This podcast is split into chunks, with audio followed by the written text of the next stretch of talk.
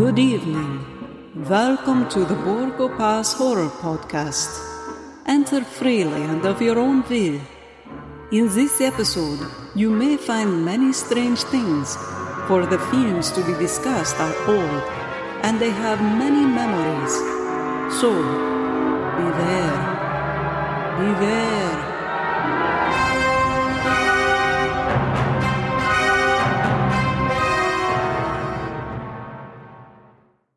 Hey, everybody, welcome back to the Borgo Pass Horror Podcast. Uh, we're glad you're here. This is Jim Towns, your host, and with me is my co host, Livio Marino. Livio, say, uh, say something so that everyone knows you're not just a figment of my imagination.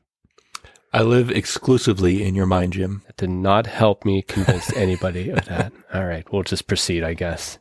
Okay. Um, we're excited today. We're doing the, the Invisible Man Returns from 1940, the sequel to the original Invisible Man with Claude Rains, the, the James Whale film. Uh, this film uh, follows a character named Jeffrey Radcliffe, uh, accused of murdering his own brother. Uh, he's rescued from the gallows by his friend Dr. Frank Griffin, who's brother to the late Jack Griffin, who turns him invisible, allows him to escape, and he goes on a quest to try to find the true murderer of his brother, clear his own name, in the meantime, try not to go crazy from the the chemical that's in his body that's making him uh, invisible. So, first off, Livio, I, I feel like a more accurate title of this film would be "The Invisible Man's Brother and This Other Guy." Right? Yeah. Because the Invisible Man himself is not actually returning in this film. The Invisible Man, the original Invisible Man, is dead. Uh, you know, uh, shot by police or killed in the barn. Um, and this story picks up on some other things, but it's an ingenious way that it it ties itself to the original story and then creates its its own original story. It does. It's it's almost like a, a Spaceballs moment, you know, the Invisible Man's brother's friend, yeah, former roommate. Yeah. Um, right, exactly. Guy who owed him money back in college. Yeah, exactly. I'm, I'm um, gonna I'm gonna see. This is the second one. I see how many consecutive episodes we can reference a Mel Brooks movie in in our right. Exactly. exactly. Is there, is there any episode we could get through clean and not refer yeah. back to Brooks film? We'll see. We'll see if that happens or not. I think we've we've quoted Blazing Saddles a few times too. But, yeah. um, uh, this film is the. It's not the Universal horror pre, uh, uh, premiere of the lauded and well respected and beloved actor Vincent Price.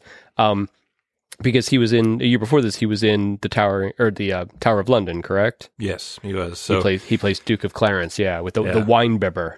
Yeah, yeah. So this is, um, you know, we are. It, it's fitting we're doing this this movie now. So we we just talked about Son of Frankenstein, and so we are right in the Universal horror timeline. We are we are right on the heels of the the big success that was Son of Frankenstein. So Universal went from Son of Frankenstein to Tower of London, and here they're trying hard to recreate the James Whale magic of the Invisible Man. I always thought it was interesting that, um, you know, with the horror revival, so to speak, in 1939 with Son of Frankenstein, you know, they they went to a kind of a cornerstone, you know, Frankenstein's mm-hmm. monster, and the next character, next, you know, monster, so to speak, they choose is the Invisible Man. Um, before you see the mummy again, and then we're before introduced go, to the Wolfman. But it's always interesting that Dracula is is absent all the way until you know end of 1943. So he, that's I always thought that was just just interesting the way that went from Frankenstein, and then the next one up is is the Invisible yeah. Man. Mm-hmm. Yeah, uh, Dracula is kind of the last batter up in the in the in the in the trail, isn't he? Um, I mean, I th- I think this is an obvious next step for Universal, simply because the the face of the the actor playing the Invisible Man in this film is is probably the least important of any other uh, you know of the of, yes. of Universal's prime characters, possible exception of the Mummy, but you know we'll we'll get into that whole thing. Um, yeah, it, it kind of makes sense. Um, and I do think they there was someone had noticed Vincent Price, and and he was you know he was a he was a very well respected stage actor at this time. He was a very new to the to the uh, to the silver screen, um, and I think and we'll get obviously into more about Vincent uh, into the film, uh, but I do think you know it's just a if if there's an unfortunate part of this movie, and I really like this movie, and I'm really excited to talk about it. It's it's that um, while we do get Vincent Price's wonderful voice in the film, and we do his, his physical being is in the film, we don't get the recognizable face as much. Uh, and that must have been, it must always be kind of a, a, a question in an actor's mind when they're when they're pitched a film kind of like this. Like you, you're just gonna, you know, you're the title character. It's a, it could be a big break for you. We're only going to see your face for about ten seconds at the end, right? And it, it was the same with Claude Rains in the original. Yeah, yeah. I mean, he at least Vincent Price had had that uh, as a benchmark because obviously by 1940, Rains, Claude Rains, is a very well respected, um, Yes. and and heavily in demand character actor. And you talk about um, a voice that is just instantly recognizable and, and so unique. Um, You know, you, I can't think of a better follow up to someone like Claude Rains than Vincent Price. And Right. like you said, he, he's uh, someone who was very successful on stage, and he he carries that with him in this role, and you can tell in, in his body language and the way he kind of throws his voice and the way he emotes everything from you know just just sadness, happiness, anger, madness. Um, he kind of he kind of covers it all in this film, and he does it very very well. He does. Uh, you know, the Invisible Man isn't. It, it's not a role that requires a lot of underplaying. It really you do have to be big because your Yes. voice is the thing carrying the whole thing. Um, I find it interesting, uh, and we will get into the story of the film in just a moment, everybody. But uh, I think uh, at the top of this, I do want to discuss. I it doesn't seem it doesn't sound to my ears like Vincent Price had quite developed his very notable accent, like that kind of mid Atlantic thing that he did. Yeah. Because he, he was an American born actor. Uh, he spent time in Europe. He would, and he went to uh, part of his college in Europe as well, I believe. So he did bounce back and forth across the pond. So it, it's it's understandable that he his voice had that that that tinge of an accent in it that gave him this formal thing and allowed him to play everything from you know the you know Usher and House of Usher to to the House of Wax to everything. Um, is it is it me, Livio? He he sounds a little American in this. he does, It's not and- quite there yet. Yeah, I was, I was going to say that he was born in the state that I live in. He was born in Missouri, St. Louis, Missouri. And out of all the years I've lived here, I've yet to encounter anyone that sounds quite like him.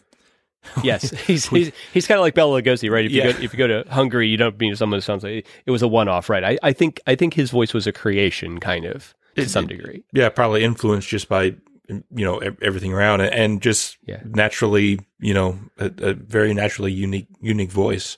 Yes, But it is definitely you, you could tell how how youthful it is because he was Mm-hmm. born at 1911. So he's he's what 30, 31 thirty here. almost. Um, yeah, yeah, and- very young. Wow. Yeah, he's he's he's young coming into this. I th- I think most of us w- when we hear his voice or recognize it, we're we're thinking of films from the kind of House on Haunted Hill and later, so you know, 50s Yeah. into 60s and Ab- 70s. Abominable Doctor Phibes. Yeah. you know, yeah, yeah, all that era. Right? Obviously, all, all the matured quite a bit since then. Yeah, Yeah, yeah. As a more middle aged guy, you know, it's interesting. You know, Uh, more more like Lugosi. When we first got to know Lugosi, he was already around that age too. Yeah. So, um, Yeah. Vincent Price is also one of those actors that I've never read or heard of a bad story about him. You know, he's just he's just one of those guys that that no one had a bad that I know of had a bad thing to say about the guy. He just was just a guy who really appreciated what he was got to do for a living and enjoyed the heck out of it, and just you know, um, you're just an icon. So Yeah, it's he was, great to be uh, talking about him. absolutely. Didn't Yeah, didn't do a whole you- lot of Universal. Yeah, yeah, I was just about to say that. You know, for and it's it's rare when you think of classic horror to to think of someone. There really is kind of only three people at at least in my mind, anyways, that are outside of Universal. Vincent Price uh, being one of them, and as well as Christopher Lee and Peter Cushing. But kind of when you think of the classic horror stars, we're so ingrained with the Universal stars. You know, Yes. Lugosi, Karloff, Chaney. Um, but Vincent Price is absolutely included in that group, and it's. Oh yeah, yeah. I'm glad that we have to we, we get a chance to to talk about him. I think he was only in three um, Universal quote unquote horror films. I mean, I'm trying. I'm trying to figure out what you're going to list. So go ahead. yeah, well, Tower of London, um, Yes. Visible Man Returns, and the cameo as Yes. Abbott Costello meet Frankenstein. At the end of Abbott and Costello Meet Frankenstein, where he, he returns as the Invisible Man, which is something I does return, absolutely yes. honestly, my first pro- that was probably my first experience with Vincent Price was just hearing his voice in that and thinking, "Who's that guy?" You know, he had that great. Thing. Okay, all right, we're moving into the story now, guys. Um, again, Invisible Man Returns. It, it pick, the story picks up uh, a couple years after the events of uh, Jack Griffin and and his campaign of terror, uh, the unfortunate end of his life. Um, the story's uh, uh, Curt Siodmak is one of the writers on the story. So Siodmak becomes kind of a big guy in Universal around this time between this, be- obviously Wolfman, um, uh, uh, Phantom of the Opera, right? Uh, I know he did. Well, maybe I know he did this one. Am, am I mixing Um, up the Siodmaks? Because there's the two. I might be I might be mixing them up, but anyway, Yeah, Robert. Um, he directed Son of Dracula. Um, That's right. And then, so yeah, I think I think it was the director here, director Joe May, who, despite the very American sounding name, was was German. Yeah. And and from what I understand, really didn't speak any English. Um, and he was Yeah. the one that brought in Curt Siodmak, also from Germany, and they Right, kind of worked together. And this was, I think, the the starting point for Curt's career at Universal, and and um, you know, obviously he had success here. I don't know if he worked. I, I think he may have revised the the old man-made monster um, mm-hmm. treatment that had previously existed, but he yeah, did and I think that was yeah he did yeah, do the his- his Wolfman, work. which was yeah, and then obviously a huge success, and then went on to exactly Ghost to Frankenstein, Frankenstein meets a Wolfman, and and kind of on from there. So yeah, yeah, really shaping this this uh, if we want to call it phase two of Universal horror. yes, Um, uh, the film starts off with our typical uh, rugged, rocky landscape with bare trees, which is never really we never see again in the film. And uh, you know the the film takes place in England. Uh, it takes place in kind of a I think a kind of a rural area where there's coal mining, obviously, because that plays into the story and, and into some city stuff, um, and some woods uh, scenes. We never really see this this blasted kind of Son of Frankenstein scene kind of setting again. And I wonder if it's just something that was left over uh, that they thought made a cool, spooky thing because it's not really a scary movie. I mean, it, it, if you want to call it a horror movie, it, it, it is just because the I think the Invisible Man falls into that genre, obviously just by nature of what he is. But um, yeah, it's as opposed to House of Horrors or something like that that actually Yeah. has some scary moments in it. You know, Dracula, Frankenstein, whatever. Um, so uh, yeah, we kind of start off with at Radcliffe Manor. Um, um, and the uh, Jeffrey Radcliffe's kind of servants, his his butler, I think his chauffeur and the maid are all having a kind of expository conversation about what's what's happening. So we, the nice thing that Mac does, he throws us right, and the other writers obviously they throw us right into the story. Um, Jeffrey's about to be executed that night or something in like an hour or two, and Yeah. you know, they're all fretting and wondering like, oh, what's going to happen? Like, their their master's about to be executed, so I have no idea what how does that pretend to their futures or, or what have you? And you know, the his his butler obviously is you know very much like I can't believe Jeffrey would never kill his brother, and the the butler or the the stepman or the the the chauffeur, whatever the guy is in the uniform, is like, oh, you know, you don't know what rich people could do anything. What happens in a man's mind, right? So, you know, it argues the the they never like we don't have any going into the film. We don't have any empirical evidence that Jeffrey didn't kill his brother. We we want to believe that he didn't, obviously, because it's Vincent Price, and we seem like you know he yeah. uh, The only like something he would do. Yeah, the only the only notion we have is just the fact that he seems to have a lot of people on his side saying talking Right. about how great a guy he is, you know, and how- this this could never happen, and and so on which and is forth. which, which is neat. Yeah, exactly. He's he has the right people on his side, and the the the the wrong people are not on his side, and that does tell us a lot of what we need to know. That's a good good call. Yeah. Um, we go from this scene to up more more upstairs if you want to do the British upstairs downstairs thing in the parlor, where um where Jeffrey's fiance Helen and his cousin Richard Cobb are also sort of fretting around and wondering what's going to happen. Um, she's begging him to call like the the home secretary, which I guess is is is that the I guess that's the British version of kind of the attorney general I think so. or Yeah, something. so, think so, someone yeah. with the legal power to to stop an uh, To yeah yeah to yeah. yeah stay of execution yeah. Um. So in doing that, I mean the, the writing it's so efficient. We we instantly get first of all you know this beautiful young woman is is is you know heartbroken over what's about to happen, and she has every faith that he didn't kill his own brother. Um. Uh.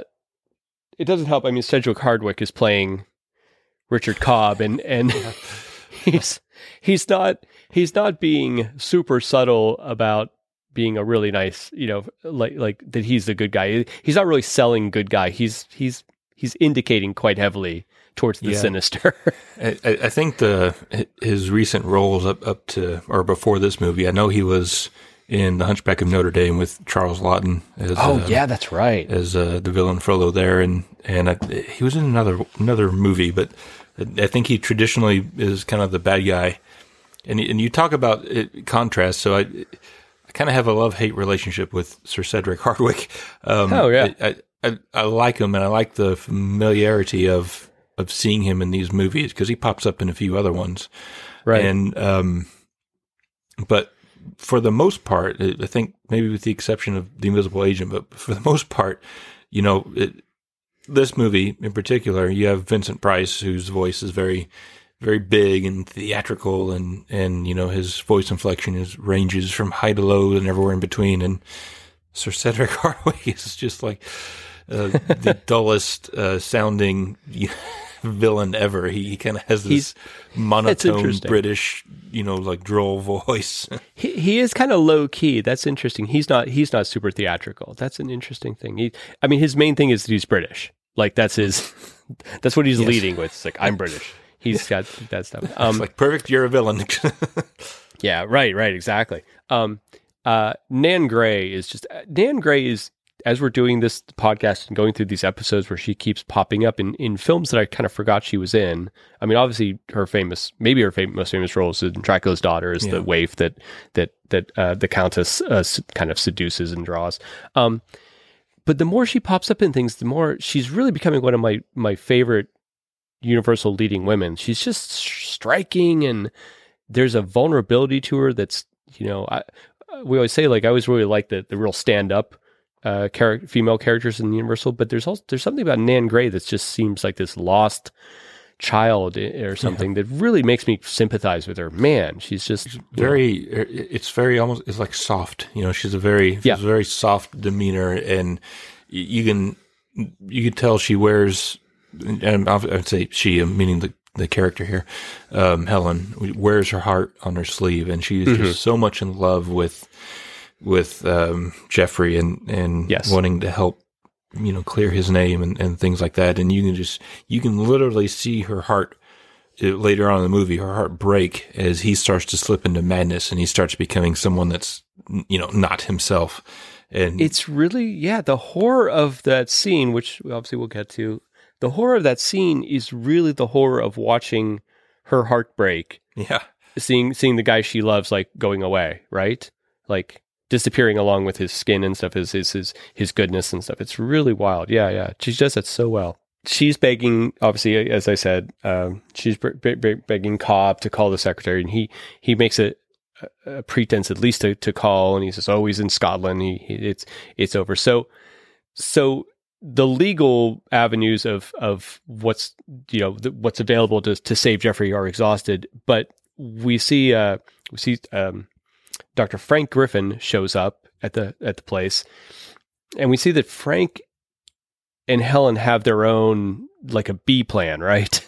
yes, Um, and interestingly enough, they haven't confided in in Richard about it.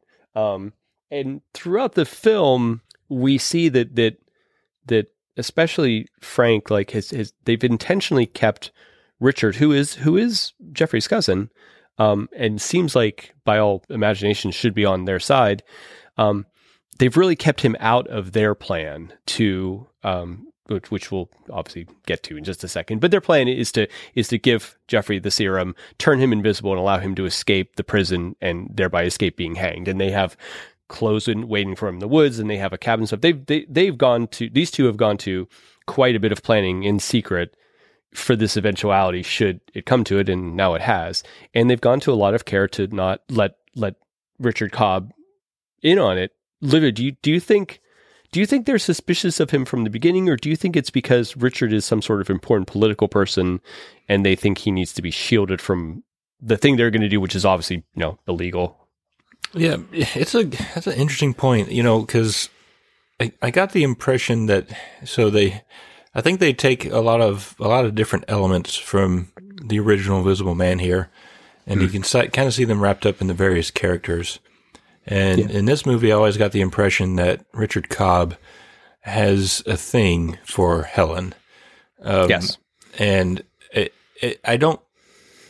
I would imagine that Frank, obviously Frank Griffin and uh, Jeffrey Radcliffe are extremely close, as is Helen, and they they probably are aware of that because it's uh, um, Richard doesn't exactly hide it too well. Um, and then No. to your point, he he's kind of in charge of this, you know, this big operation, this big big estate. And I- I think that this is such a risky move, and obviously it's well illegal. So they Yes. want to say, okay, let's let's not involve anybody. We don't have to. Let's not, you know, get get someone's involvement who may have ulterior motives. Obviously, I don't think they Right. suspect Richard of of murder or anything. It's just more of what yeah, I don't think they do yet either because it's a, quite a surprise when they Yeah, realize, you know, yeah, yeah, when that's kind of revealed in in the latter part of the film and stuff. Yeah, yeah, I, I guess they're definitely just trying to insulate it from him. Um, but it's an interesting idea because because I I will I'd be asking the same question the whole time about Sampson, the detective who we'll meet in a little bit. Like like, what's his? Does he really believe? That, that Jeffrey did this, or is he also suspicious of, of Richard as well? Because there's some lines that indicate that too. So as as a as a mystery, this film doesn't exactly, you know, like like run on all all fours. Uh, but but that's okay because again, they are playing with archetypes. Um, Richard is obviously the Kemp of this film. Yes. Uh, uh, the Richard Kemp character from the first film, who was uh, totally into Claude Rains's uh, uh, fiance and and was sort of trying to woo her away, even while Claude was, even while Jack Griffin was kind of thing. So so this seems to be a a, a, habit in, in these films. Um, this love triangle. Uh, uh, I don't know much about so John uh, Dr. Frank Griffin's played by John Sutton, and I don't really know much about him and what else. I, I don't know if he was really was he part of Universal or was he like on loan from someplace I or think he was in you. I know he was in Tower of London. Um, that's right. so- He's in Tower of London. Yeah, so Vincent Price, John Sutton, and Nan Gray were all in Tower of London and, and carried Right. over. I think originally they had um, Universal had wanted to carry over Karloff, Lugosi, and Rowland V. Lee as a director from Son of Frankenstein Yeah. to Invisible Man Returns, but that obviously that didn't work out. Um, I think Karloff and Lugosi went to Black Friday, and then they took from um, Tower of London Price, Gray, and Sutton over to this movie, and obviously adding in Sir Sedgwick Hardwicke, and um, who got got top billing, even though he's kind of in just in a supporting role. Yes, yeah, exactly, exactly. Uh, but I guess the most established name of the of the time and the most veteran. So I guess that was the yeah. In all the the poster and advertising art, his name does appear uh, top billed over over Vincent over everyone else. Um, and John Sutton, by the way, I mean, uh, we're gonna have to talk about Tower of London eventually because we keep Livio because we keep teasing about how Yeah. great how much we love it. Um, yeah, he's uh, he's uh, he's John Wyatt in that. He's one of the main characters, and he's really he is, yes, because again, because again, Basil Rathbone's the main character, but he's also the villain. John John is sort of the John Wyatt's sort of one of the heroes of the film. So, um, uh, Sutton's great. He's born he's born in India. I know that. Um, but I think to to uh, British parents. But he's he's tall and elegant. He looks a little bit like a he's kind of a Clark Kent looking guy, isn't he? In He this, really like, doesn't is, he remind yeah. you of? He's really square and like good in that suit and stuff like that. It's really funny. Like he's not he doesn't really have any physical heroics to do in the film, but man, he looks like he looks like he a leading man himself. He does, and, and he like exudes uh, like ethics and Yes. and someone who Yeah. who's good. You you so you know obviously when we meet Claude Rains, by the time we meet Claude Rains as Jack Griffin, he's already lost his mind and, and he's already Yes. uh, up to no good. Here, you know, the only connection really is just the name and the fact that Frank Griffin knows the you know secret of the invisibility potion, but he Yes. he's so I guess, aware of it and aware of its effects, and he he he works so hard to try to reverse it and to try to to try to um, you know change it and get him back, get um, Radcliffe back.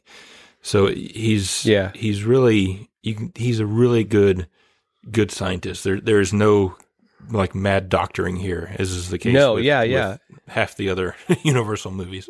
We, well, it's it's funny. It's sort of he's sort of in the minority, isn't he? Being like Yeah. just a really like, um, it's like him and Randolph Scott in uh in Murders in the Zoo, in the Zoo, right? yeah. like they're just they're just they're just good, uh, oddly athletic scientists. Which there's no reason why a scientist can't be athletic, but you know it does it does seem like they, they there were other options available to these guys too. And you know, there may Um, be something to say about that because you think about it. Most of the mad scientists are like Lionel Atwill, you know, who's obviously Right. not athletic, and then you have the Yeah. the Randolph Scotts of the, of the world that are, you know.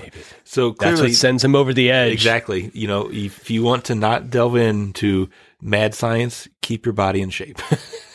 See, Scott, because I don't think I don't know why I'm crushing so hard on Dr. Frank Griffin at the moment, but uh, obviously, um, it, it's not like Frank Griffin would have to like try to secretly move in on another guy's girl, right? I feel like he could just say like, "Hey," and she'd be like, "All right." yeah. he doesn't have that. That Lionel was constantly trying to like trick women and.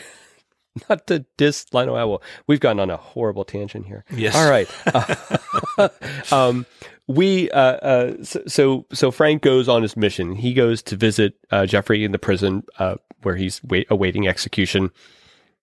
Uh, he's allowed to go visit him for a few minutes. He comes back out, by all accounts, and then only a few minutes later, when the uh, the police and the guards and priests and all the other you know the the the the bunch of people go in to escort Jeffrey out, they find that the the the one constable guy comes running out and says he's gone. He the the guards were sitting right there. Jeffrey walked over, turned the faucet on, walked just off out of sight for just a minute. They look over there and they find his clothes and and he's gone. So um we all know what's happened. We Yes. you know we haven't we haven't we haven't dropped the the film itself hasn't dropped the whole bit about duocaine or anything yet. But we obviously, you know, having been familiar with the first one, we we know what, what he's done. He Jeffrey, or uh, I, sh- I should say, Frank went in there, gave him gave him the potion. He took it, and then he uh, he disappeared and probably walked out. It's probably when the guard comes running out and says and says yells he's gone is probably the moment where Frank, where I'm sorry, where where Jeffrey walks out, like right there past him. It's interesting Yeah. and laughing the whole Yeah, way, it- uh, com- completely nude, of course. Yes. Uh, you, you guys talked about that in the Invisible Man episode. You know, like there's there's so much to say about a guy just running around naked, causing causing havoc. Well, well, we we Livio, we talked about it in the Invisible Agent episode too. Yeah, Yeah, it's that's right, we it's did. it's I, you. I think at least as in a modern sense, it's hard to analyze these films without acknowledging the fact that the the main character does have to spend a predominant amount of time, anytime he actually is uh, uh, invisible, wearing nothing at all, running around. And the the the first film made made a big deal out of like the fact it was winter and that you know there was this risk of exposure and and whatnot, and kind of played on that a little bit. This film does that a tiny bit. Um, there's a moment where he says, "Oh, it's warmer out today. I won't have any problems" or something. But Yeah. but yeah, man, just uh, obviously the Invisible Woman, uh, which is the follow up. I mean, you follow up to this film, played that card much more heavily, just because I think there was a more of a possibility of like this tantalizing kind of yeah, kind of aspect sure. to the story that way. So yeah, it's there. there therein we have the double standard of well, not just the 1940s, probably the double standard of today as well. yeah.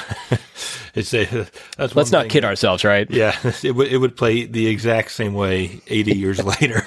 yeah, yeah, ex- ex- exactly. Um, uh, we and when then we here we have the introduction of uh, Sampson, who is uh, he, he's I think he's just regarded as he's called Sampson. I'm not sure his character has a first name in the in the story, but he's the chief constable, chief of police, chief of detectives. I'm not sure, I'm not sure what his title is, but he's he will be the main guy um, pursuing Jeffrey, uh, you know, for the rest of the film as he as he's trying to clear his name. Um, he's played by Cecil Kellaway, who uh, we see in just uh, right after this. He he's in the Mummy's Hand, right? He's Yes. um He- he's, the amazing uh, per, he, he's the magician guy. I can't remember his name. um, Solvani.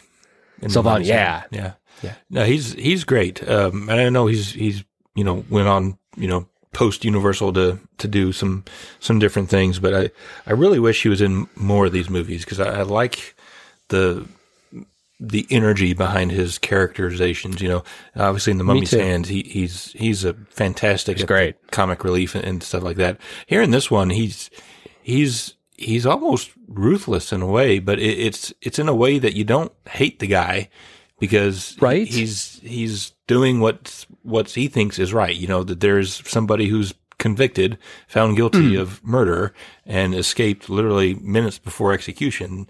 And he's smart enough to know that okay, I'll put two and two to uh, two and two together, and you know Frank Griffin, the brother of Jack Griffin, and you know there's there's something afoul here, and it's it's really Yes. it makes it really fun to watch him put the pieces together. It's a little bit like Lionel Atwill and Son of Frankenstein. You know, um, Inspector Krogh kind of knows more than what he lets on.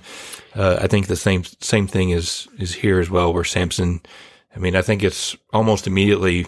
You know, he starts talking about invisibility, and he's puffing a cigar, and he's like blowing smoke across the room to you know see if he could see anything move. So it's it- Yes. it's fun to watch that. Yes, he's he, it's he's a it's an interesting character. Yeah, he's much cleverer than his Solvani character. He's a very savvy kind of guy. He he reminds me a little bit. He's like Sidney Greenstreet light a Yeah. little bit. You know, he's he's got it's just the voice is kind of the same. This like very soft spoken, um, cloying kind of way he delivers stuff. But you're right. He's always he's not he's not always saying as much as he's thinking. Um, he he instantly has figured out what happened with the invisibility thing. As soon as he, he they you know they, they hear he's es- they hear that Jeffrey's escaped. Um, they say that he had this this visitor, uh, uh, uh, Frank Griffin, and there's a moment where he's like Frank Griffin, Frank Griffin, like I know that name, I know that name. When they look him up and find out who his brother was, I think he makes the instant thing. So his next step is is to go visit Frank at at the uh, Dr. Frank Griffin has a, a laboratory at um, they refer to it as the colliery. Uh, it's a it's basically a, a a coal a coal processing plant, Yeah. and this is the company that uh, Jeffrey ran with along with his brother. Which did they mention the brother by name? I, I think they do. It's Michael, Matthew or something. Right? Michael, Michael, um, the deceased brother. Um, uh, um, and and Dr. Frank Griffin ha- has his own kind of lab there that I believe he he uh, he does something for the company, obviously, ostensibly, but I think he's also you know doing his own stuff too as well, you know, on the on the side as as scientists will want to do in these films. Um, yeah, he goes, yeah, uh, uh, Sampson goes and interrogates him, and you're right. There's the first few times I think I saw the movie, I was always like, the guy's just smoking a cigar the whole time, but you realize it's a it's it's a purposeful thing he's doing. He's Yeah. constantly smoking, blowing smoke around him to make sure that there's no invisible man around because the smoke will wrap around him as we see towards the end of the film. Um, uh, in in a great effect shot. Uh, uh, but but Sampson also has this great sense of humor. He's always smiling. He's he's rarely upset. He's rarely you know what I mean. He's he's like enjoying the hunt kind of. It's really He interesting. is, and, and that's where I think you know he he knows, and and he knows he's so close to to figuring it out, and and I think he gets enjoyment out of that, knowing that he he he has full confidence in himself that he will get who he needs to get. Yeah, yeah, he's he's he's patient. Um, and and and it's nice again, just uh, playing against the stereotypes of constantly these befuddled police officers in these movies. Yes, exactly. That that here we have a guy who's who's likable and yet uh, pretty. re- You're like you said, Livio, like pretty res, uh, relentless. Like he's he's going to get his man, even if he's not. I I do believe he's not completely convinced of Jeffrey's guilt. I think he thinks there's probably maybe it it seems kind of not far fetched, but just sort of presumptuous that to assume that that you know a guy like that would have done this. And but but he is you know he's he's going to follow this to, to to its end. You know. Yeah, he's he's gonna. I mean, he's gonna follow the law, and you know, it's. Yeah. I think he's probably one of those types where he say, you know, it's not my job to find him guilty or innocent, but it's my job Right, to make right. sure that you know what whatever sentence was was handed down is carried out. Yeah, yeah. He's definitely fine with letting his men just shoot at Jeffrey all the time. He's like, okay, well, I don't know, just maybe you shoot him. I don't know. Uh, that's where he goes. Um, uh, so so uh, Cobb visits. Uh, I should say he actually visits Dr. Griffin first, and he's asking him all about like he, he's basically saying, "I know you you helped Jeffrey escape. Um, you know, I'm his cousin. I want to help him. You should tell me where he is. You should tell me where he is." So he's he's trying to work Frank to to get him to tell him like what what they've done, and he does the same thing with with Helen uh, further on in the film. And yeah, and neither of them are uh, are going for it. They're both they're both just playing dumb and going like, "Oh, you know, uh, whatever. We don't know." Like, Yeah, your guess is as good as mine. Yeah. uh, and, and there's tension there too, and and then as as the film goes on, we see that that you know upon Jeffrey's death, Richard was gonna is gonna take over the the the the colliery, and he's already in in Richard's a- in Jeffrey's absence, I should say. Richard is starting to change the policies. Um, he's it's starting to become a more dangerous place to work for the workers. He doesn't care about the workers as much, you know. Well- um, he's shutting down things. He's promoting people who have no business, you know, having jobs and stuff. Yeah, Yes, say when when you have uh, when you promote a a an extraordinarily and obviously drunk man to be in Right. charge of a very dangerous coal yeah, processing yeah. operation. I think OSHA safety standards are, are No, out the right? window at that point. yeah. I don't. I think this guy's driven by profits. He's not driven by caring about his workers, as as, as Jeffrey was. And the whole film, we see uh, these little glimpses of the loyalty all the coal miner guys have for their former boss Jeffrey. Like they all like they they speak up for him every chance they get. They kind of are rooting for him now that he's escaped justice. You know, they're kind of like, oh, he'll he'll never be caught. He's too smart for them. Yeah. you know. um, we see all these examples of it, and and then and then of course. Um, uh, Spears is is is is always like talking down to him and stuff like that. Spears is played by the great Alan Napier, uh, who we Yes. he's he's in House of Horrors, obviously, but he's most notable for playing Alfred in the '60s Batman series. That's right, and he he uh, and I think I mean I, I for the longest time only knew him as Alfred, and Yes. but it, there's only only a few glimpses of of that in this role. He'd honestly it'd be easy if you didn't know who Alan Napier was by name.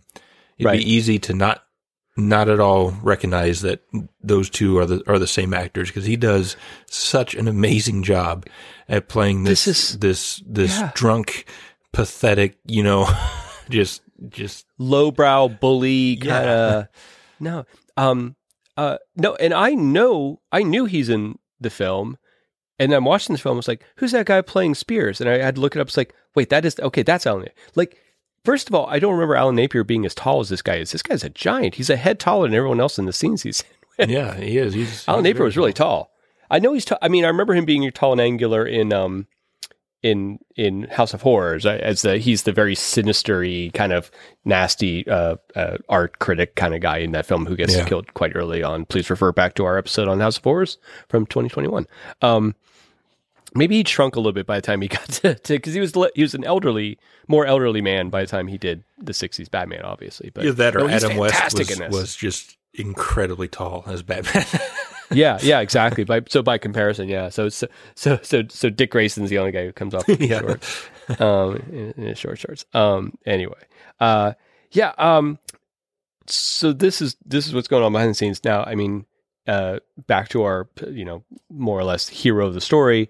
Uh, Jeffrey is as he's found this suitcase full of clothes that's been left out for him, and so he gets dressed.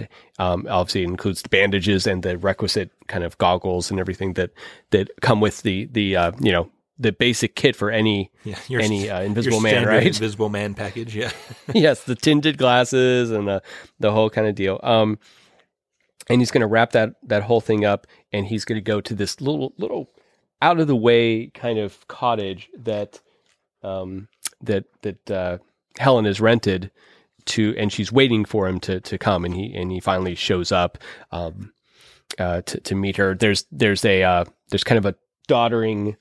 Dot, I don't know if doddering's the word. There's there's a funny guy who manages the cottage uh, named Ben, who's played by Forrester Harvey, who is our uh, uh, assistant police guy in uh, in Wolfman, right? and the um the owner of the um the Oh, right. and the Invisible Man, the Invisible Man, right? Una So O'Connor's husband. He's Una O'Connor. That's right. He's Una O'Connor. I forgot. So he shows up in this one as well as as a and again as a completely different character. So I thought he was the guy in in Tower of London who catches eels in the in the moat, but I think that's a different character. I think I'd always thought these were the same guy. sure. I'm not sure on that one, but yeah, no, he's he's definitely in the Wolfman, and then here in uh, was in in the Invisible Man, and then uh, here in Invisible Man Returns, and then Yeah. um, Harry Stubbs, the the police officer. Mm-hmm. So here in, in a minute, he was also he was one of the first victims of Claude Rains, the Invisible Man, also playing a policeman in that one who gets kind of bludgeoned Right. ink Uh, That's right. the- that the that's ink that guy. Yeah, yeah, yeah. With that with that accent. Yeah. Um. Uh, also notable right around this time uh, in the film, notable other uh, cameos. Uh, Harry Cording from the original Black Cat. yeah. uh, uh, shows up as one of the the mine the mine worker guys. Um, also, Frank's uh, nurse assistant secretary type person is uh, Jean Brooks, and who uh, shows up later in Leopard Man. And if you want to see a pretty woman, look up Jean Brooks on IMDb and look at her headshot because wow, she was a she was a knockout back in those days. Wow. Um, I'm trying to. I want to look up more more films she was in. Uh, yeah, she's great. She had a very small part. She only has a few lines and stuff. She just basically just escorts people into Frank's office and, and out. So it's not very, um, you know, um, uh, we we we start getting the the uh, the the kind of subplot that goes through this film, and it's our it's our ticking clock in the film that creates our tension. Because I think every you know every Invisible Man movie needs there has to be a a negative side effect to invisibility, right? Or Yes. or it's just or it's just awesome. Yeah, I know. Why Like, would you not? it's just to cool. yeah, I mean, and and maybe like, oh, I might never be able to be, become visible again is is its own kind of risk element to, to that that kind of a, a, a topic. But I think there are Universal always consistently through through most of its its Invisible Man movies, um, with the exception maybe of Invisible Woman maybe Invisible Man meets Abbott and Costello.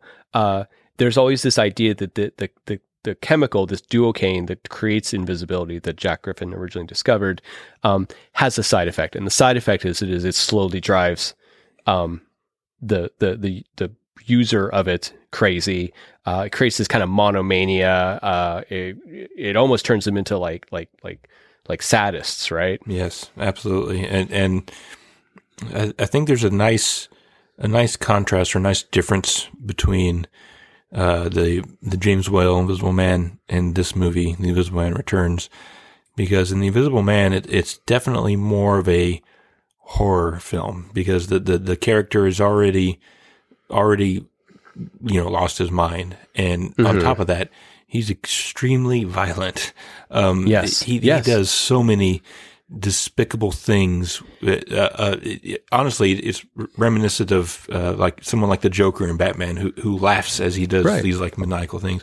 In this Yes. movie, it's more of a, a little, almost more of a, I don't want to say science fiction, maybe more of a, of a thriller, because there's no, there's not a lot of horror element to it. Um, but you have this kind of this ominous feeling as as the movie goes on, of knowing that you know what could potentially come. You know the madness that that happens, and will he be able to come back? And then that that's kind of one plot and or one storyline, and then the the other of just we have to clear his name. We have to prove that he's innocent, and you know show that Richard Cobb is is actually the the murderer. So it's it's more kind of a like a crime crime thriller as opposed to a a straight horror. But I, I really really like the as this movie progresses how they handle and and deal with that.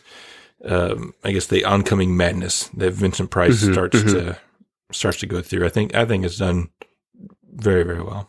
Well, they they spend more time, or they are able to spend more time showing the downward slide of Yes. of, of, of his soul. You know, uh, you're right. In in the original whale film uh, with with uh, with Claude Rains, and it's 33, right? Yes. Yeah, 33. Um, he's already kind of gone over a little bit when we meet him. Is the problem? He's been invisible for a bit, um, and it's already kind of taken him over. So even by the time, if he's not totally crazy, um, uh, when he shows up at the inn with U- U- Una O'Connor's inn, um, he's at least very unpleasant. He's he's not a very likable dude. uh, uh, No, it, it, it from takes from the start. And very little to send him over the edge too, because you know he, he Yeah. he's he's very quick to snap at Una O'Connor, and obviously it takes like Mhm.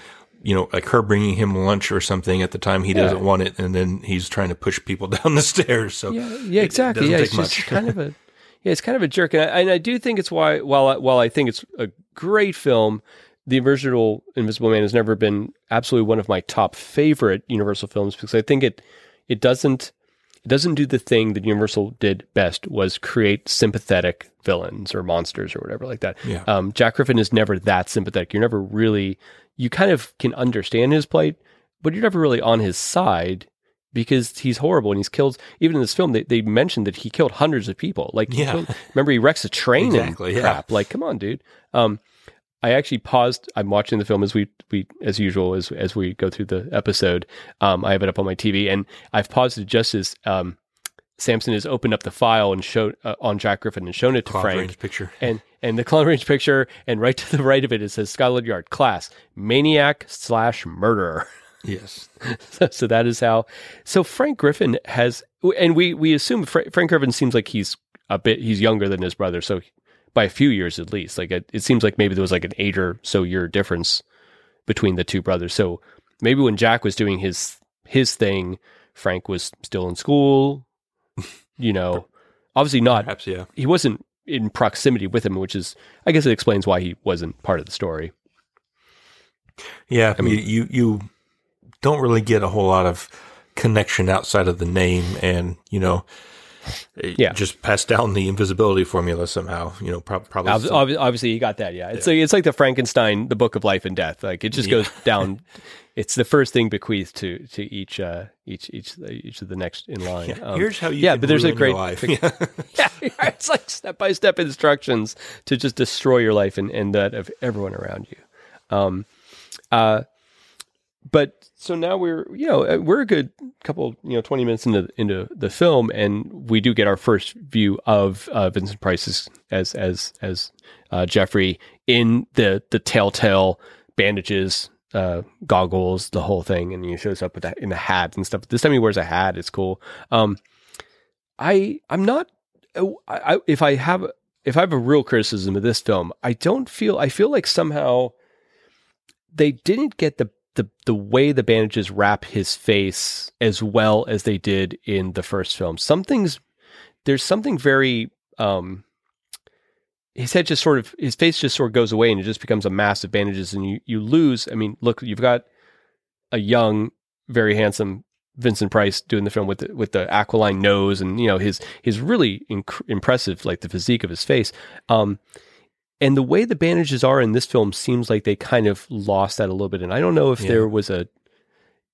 I don't know if I my feeling is that in the 33 film they they actually wrapped um Claude Rains' face with bandages and in this one there might have been some sort of mask with bandages on top of it that was maybe easier to get on and off, right? I, I was thinking the same thing because Yeah. in in close ups of uh, Claude Rains when he's bandaged up, you can still you can see like his.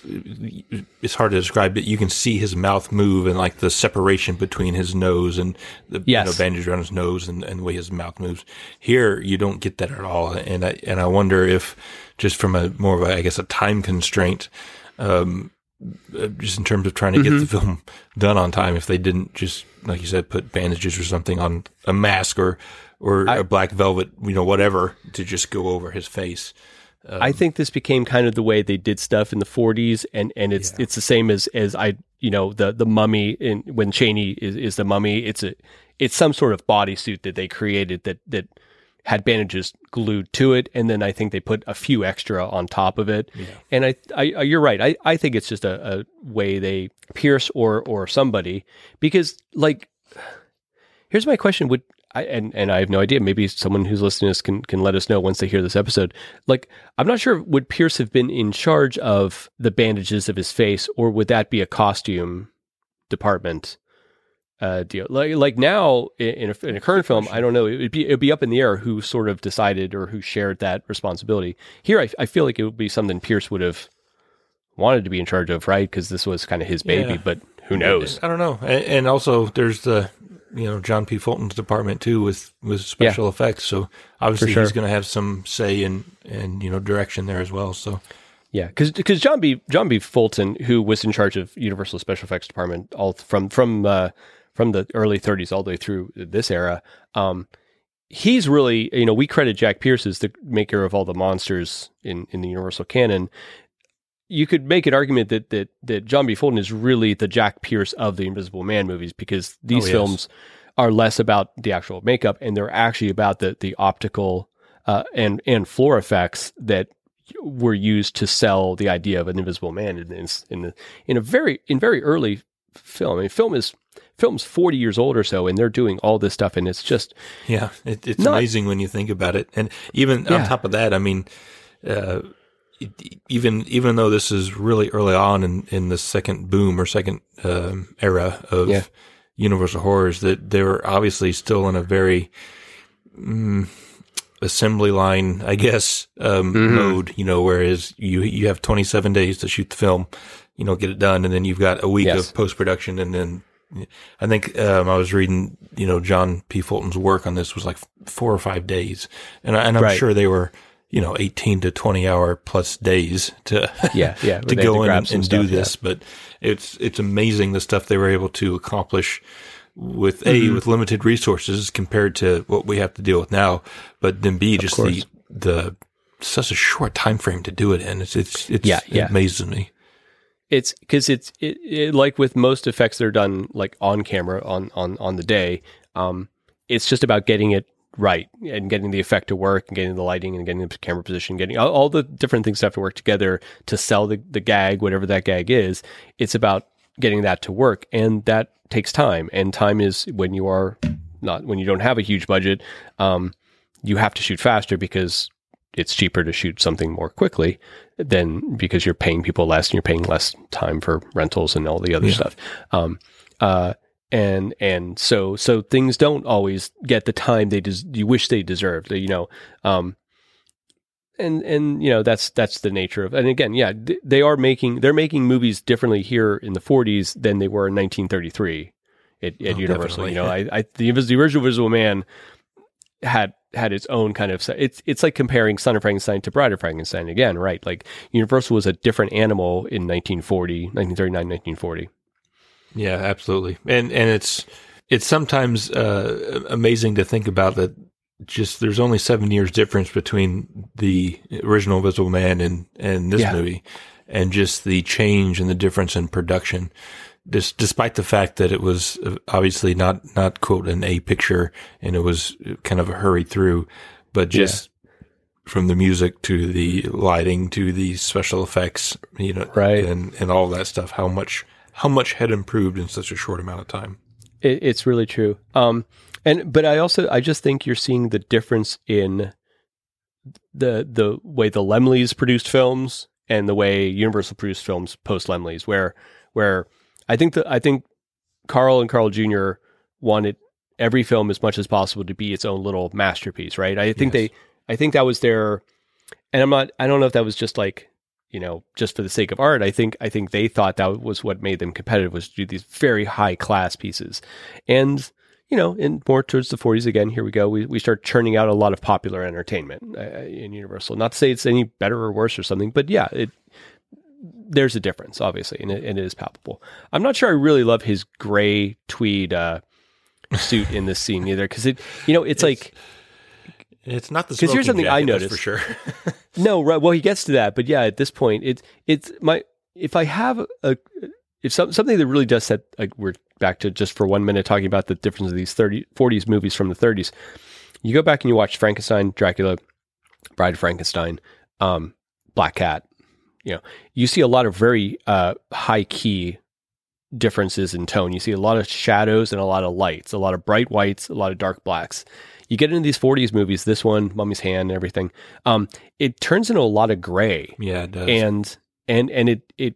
In, except for certain, you know, films and certain scenes, obviously still stand out. But there's a there's a lot of middle tones that that tend to make the frame just a little flatter. It, it, it's a little less dynamic. It's a little less horrifying. The you lose the chiaroscuro or noir kind of sensibility, whatever whatever you want to term it Yeah, as. it- Um, and in this one, he's wearing kind of gray bandages and a gray suit, and he's and he's standing in a gray room, and and Nan Gray is named Nan Gray, and Yeah. I just realized that. Um, uh, it's a it's a lot of like muted tones, so it, it, it it's it's what it is and stuff. Um, I have a note here. Does do you think the mummy ever looks at the Invisible Man and goes, "Hey"? That's my thing, right? Because he's basically, it's like he's cosplaying a little bit. Like, all right, Can you please tell me where you got those from? I Those know. look a little more comfortable than. Look, dude, I've been doing the bandage thing for 4,000 years, okay? It's my thing. Come on. Find something else. Get a ski mask. I don't know.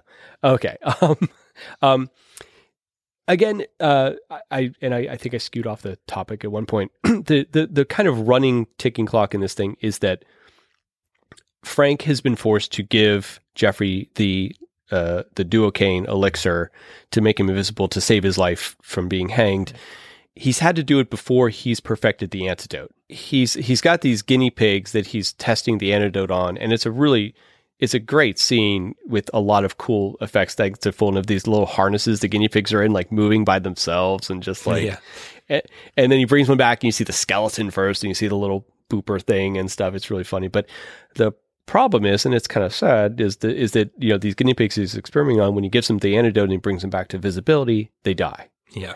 So so here's the problem is is that he can't he can't give Jeffrey this thing or Jeffrey you know he, he'll probably kill Jeffrey which defeats the purpose of getting him out of prison obviously in the first place. Yeah, you don't want to escape the death sentence just to die by by the invisibility Your- antidote. Yeah. Your friend j- jacking you with a, a a needle, yeah, exactly. Um, so so so here's the thing, yeah, but but Fulton has some great effects here. There's some stop motion, there's some optical effects, and then there's also there's a lot of wire gags in this thing where there's very very thin wires moving around, like like when um at the end when when uh, Jeffrey's got the gun on on on Cobb. And if you really look at it, you can see the You little wires holding yeah. this gun up. But wow, it's that must have been tricky because a gun is you know a couple pounds and just to suspend it and not make it wobble, really make it look like it was in someone's hands and stuff. It's really uh, the guy. The guy was really brilliant, and without him, I don't think we'd we'd have these films. These are just No, not at all. these are just uh, uh, uh, smashing. And and again, it was really hard to do. Um, Vincent Price would have to wear a black hood, basically of like very non-reflective black material, and then they'd wrap bandages around him, and then he had to unwrap the bandages out from under him. And there were scenes where he they'd have to film him against all black to make him invisible. So it's it's it was tricky stuff. And and again, like you said, I don't think it went quickly. Uh, uh, and that gets frustrating. And I, I know they had some late nights on this Oh yes. uh, uh, IMDb talks about them shooting till like 4:30 a.m. or something, which I don't think you'd be allowed to do now. But anyway, yeah, uh, it, it's interesting. which is the, very good. The uh, you know the Screen Actors Guild was a thing by this point, so Yes. you know that they they were they were very. I think they were pushing the limits, and I, I Yeah. think the director's style, from from what I've read, is was kind of very slow and methodical, and Yes. the studio was not happy at how how much over um, schedule it it Right. went. Um, and you know he he um I mean, but I mean to his credit, I think he did a a very good job. I, and I, I do, th- and, uh, we'll get back to the story in just a minute, but I do want to point out that for a movie that was directed by a German and written by a German, they did a great job at uh, having just a very like a British feel to it. You know, It's true, yeah. Outside of uh, Sir Cedric Hardwicke, who that just kind of comes with him, but um, right, right. they I think they did good at capturing um, just the the overall nature, if you will, of uh, kind of a British British story. Espe- especially when you know that Universal just has racks and racks of lederhosen, you know, Yeah. for if- to pull out anytime they want to do a festival of the new wine or anything, you know, in Transylvania, they they're ready with the lederhosen. So to be German and say no, no, no, we're going to stick with the tweed suits, no lederhosen. They, they, they, no. Um, yeah, Joe May doesn't really do any more Universals after this. I don't think. I'm not sure this. I'm not sure. I'm not sure they if they thought this was a good pairing. Yeah, I don't I don't think he won too I don't know what else he did. fans in this this mm-hmm. time. Plus, Yeah, and, and the the language barrier alone, I would I, I was going to say, you know, it- you're 1940, and so you're obviously the, the war is is is full on in Right. Europe, and it's about to hit America. And if you're someone that really doesn't speak English, but you speak German, it's un- unfortunate. But at the you, he probably wasn't looked on too favorably. You, you, you. Yeah, I was going to say you would be, you would be kind of an odd man out. I, I, I wouldn't be surprised. I'm actually looking up Joe May right now and see what else he did. He directed, uh, well, he directed 89 films, so the guy got around. Um, I did some House of Seven Gables after this and stuff. Um, uh, he, he, this is more towards the end of his career. It looks like he did a ton of silent stuff in Germany. So he comes out of that same um, uh, UFA. Uh, I'm sure kind of Yeah. kind of history too, uh, or or something similar at least over in Germany. Um, and and probably knew all the guys over there. He probably knew Murnau and and and everybody in Yeah. Winger. and Um, y- like so many others, like Curt Siodmak and and Hans Salter and, Mm-hmm. and uh, Martin Kosleck, you know, Flood, you Flood and Flood over here, yeah. when things started to get really bad and and Yeah. wound up making. It's, it's interesting. I know you've talked about. Imagine. Nazis have taken over your country and you go over to America and you're directing an Invisible Man movie. Like, Yeah, how surreal is that, right? It is, but I mean, it's like I said, you, you've you've touched on this before, and I think it's good to point out. You know, so so many immigrants from Europe came over in the, the 30s and 40s and made such a huge impact for these Mm. Yes. these films at Universal. It's it's incredible to think about. No, There's for a- sure. And there, there, there's a lot of artistry in this film. I mean, he, he he was a talented visualist. This this Yeah. this is not to knock. This is a, this is a great looking film. It is. There's a quote by uh, Curt Siodmak he gave in an interview, and if you know anything about Curt, Curt Siodmak, he he liked to you know talk, and he Mm-hmm. and he would would tell stories sometimes. But um, he said uh, he, he was. I think this was done in like the 1980s or something. Um, when whoever the person who talked to him was, and Curt said something. I'm going to paraphrase here, but he said something to the fact of, of right now I'm I'm living you know better than anybody else, and at every night I go outside and, and look over my estate of of however many acres, and I say Heil Hitler because without that sob. Uh, I would have still been in Berlin and not made it here out to California, living off this, you know, my success. Right, right, right. He sees it in perspective. That's interesting. Yeah, really. Um, man, yeah, because he did. He he came here and became a smash. Um, like so many guys. Like yeah, like Lorre, like everybody. Um, uh, there's a a, a, a patrolman Bobby guy on a bicycle uh, uh guy. Um, who who they there's a dog on the property that that Jeffrey and and Helen are staying at uh, in secret for the time being, and the dog does not like Jeffrey. Uh, whether it's just that because he's invisible, or he smells the duocaine, or if he just happens to not like Jeffrey, I don't know. Because it seems like a nice enough dog, he just doesn't like the dude, um, and he's barking incessantly. And two things happen: you you you see uh, the irritability in in Jeffrey starting to come Yes. out, and it's the kind of that first sign of the duocaine starting to do what it does on him. Uh, but they they send the dog away and they tie him up somewhere in the woods and stuff, and then the the, the police guy happens to hear him barking and pedals up and sees him because he's because he's bicycling through the woods as policemen often do, right? yeah. we'll, we'll go past that, whatever. Um, uh, the he, he knows the dog and, and he knows where the dog lives and he takes the dog and leads it to the cabin. And this brings the Bobby to the cabin and this brings the Bobby coming upstairs and and seeing Jeffrey and all the bandages. And I guess the the constable guy's been told enough to know that he- you know it, he he runs back down. And he gets on the phone and he's like, "Hey, hey, this guy's here," you know. Yeah.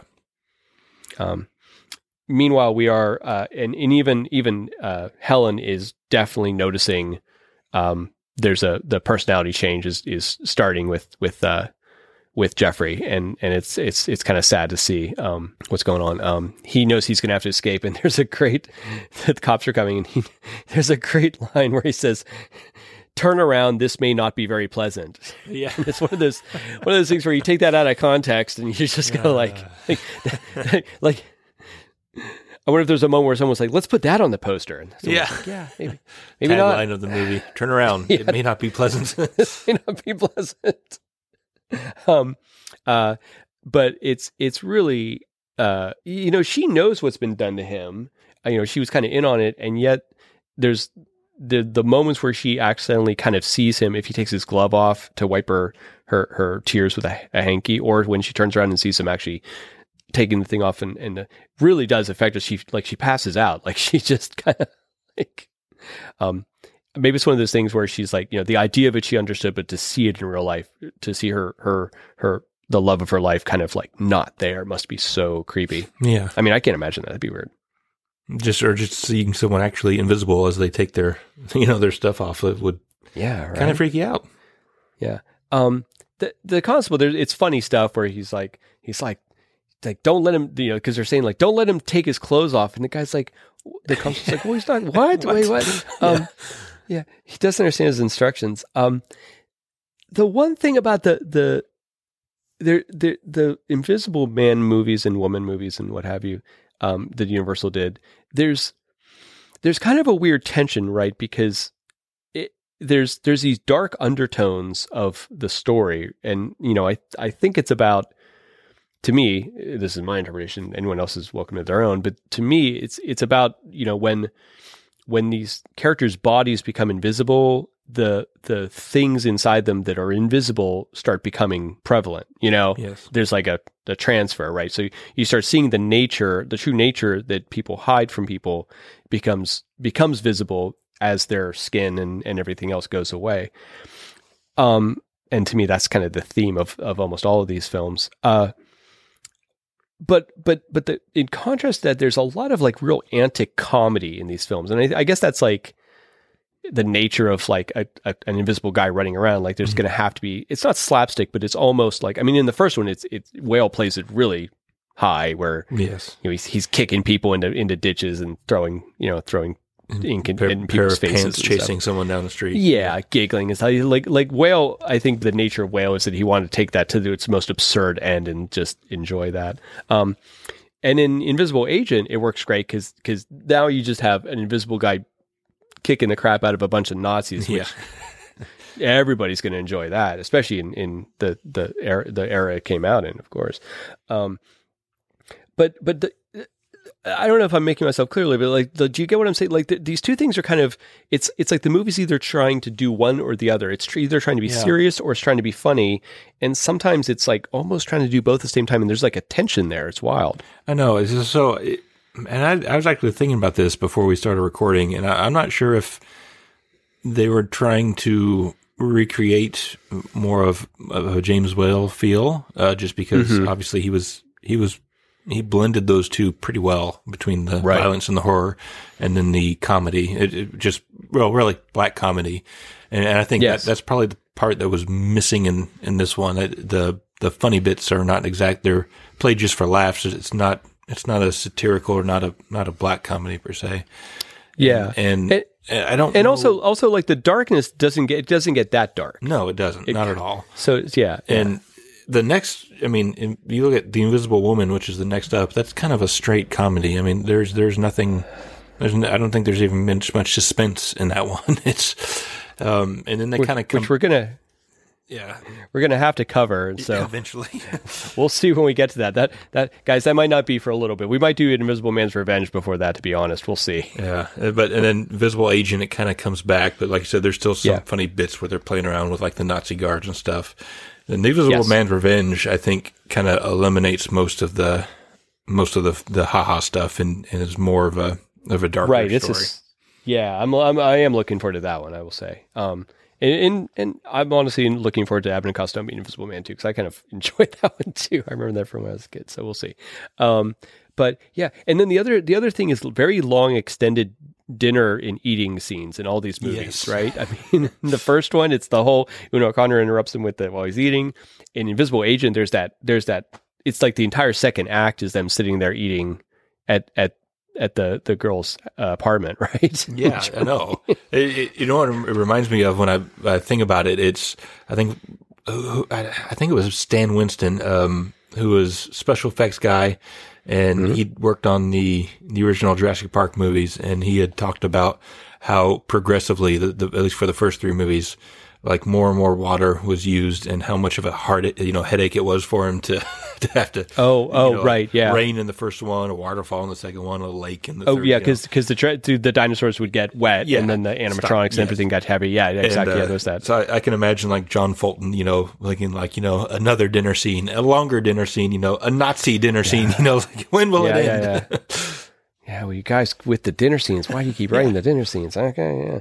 Um, for for a character who who basically can't eat or drink because the the food and and liquid would is visible in him for a certain amount of time until his body absorbs in it, I guess, and breaks it down, and then you turns into invisibility. Which let's let's just drop that topic here Yeah. before we go any further with that. Um, we don't need to get into like the scatology of invisibility.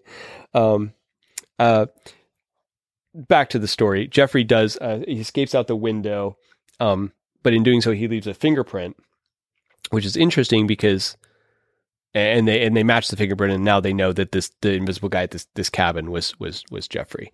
Um, it's an interesting that he leaves a fingerprint because a fingerprint is is is the oils of your skin that are left deposited um, on you know a piece of glass or whatever like that. Um, and and you know where where the the tiny tiny ridges of your of your thumb are is what makes contact, and that's what the oils you know adhere to to the glass or whatever.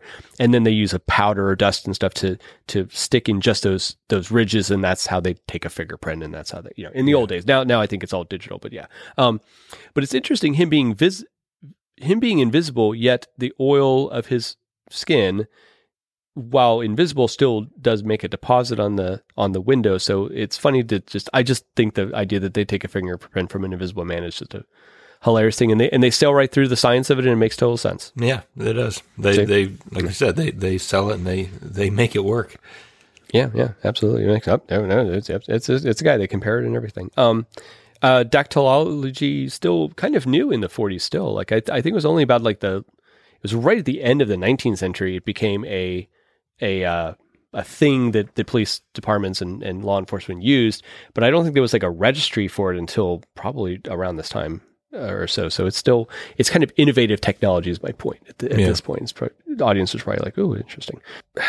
Helen comes back from the cabin. Uh, Richard's been worried about her, and he manages to open his mouth enough that she, you know, she starts getting a hint that that he's got these feelings for her. That yeah. that um, obviously she she couldn't care less about. Him. she gives him this look that's just like she kind of shuts like, down pretty pretty effectively. Yeah. right, right. Right. Yeah. And she's like, I just, I, can I go up to my room, please? You know, I just, she, she's just had a pretty crazy situation with, with, with Jeffrey, with she saw him disappearing and, and the whole deal. Um, and Cobb, Cobb says like, okay, well, you know, come down later after you've rested to the, to the study and we're going to have a conversation. And I feel like he's, Cobb is starting to get to a point where he kind of has to tell her how he feels, I guess. He's, I, I think he's starting to feel like th- things are starting to s- spiral out of control with Jeffrey not being executed and now being on the run and now, you know, um, and he knows as long as Jeffrey's alive that she's still going to have, you know, the, the, the, bond with him and not yeah. with him. So he's trying to take everything from Jeffrey. He's trying to take his business. He took his brother. He's trying to take his business. He's trying to take uh, her. He's he's getting ready to fire Frank uh, uh, Griffin. You know, he's he's really like trying to usurp everything that was Jeffrey's. And you just get the feeling like, you know, Jeffrey must have just overshadowed this guy so much in life. And then he's just, he just wants to basically kind of tear down everything the guy had and claim it as his own and stuff. It's just a, just twirly mustache universal villain, you know? Yes, exactly. Perfect for Sir Cedric Hardwicke. hmm. He does, you know, and he does it great. He's, he's, he's just awesome. He's, he's, he's, he's, it's an Atwill type character, Atwill esque type character. Um, he's he's enjoyable to hate. You're like, okay, yeah. I'm, there's no with him, and I, I, don't even at the very end where he comes clean with everything. You know that that I don't. There's no redeeming qualities here.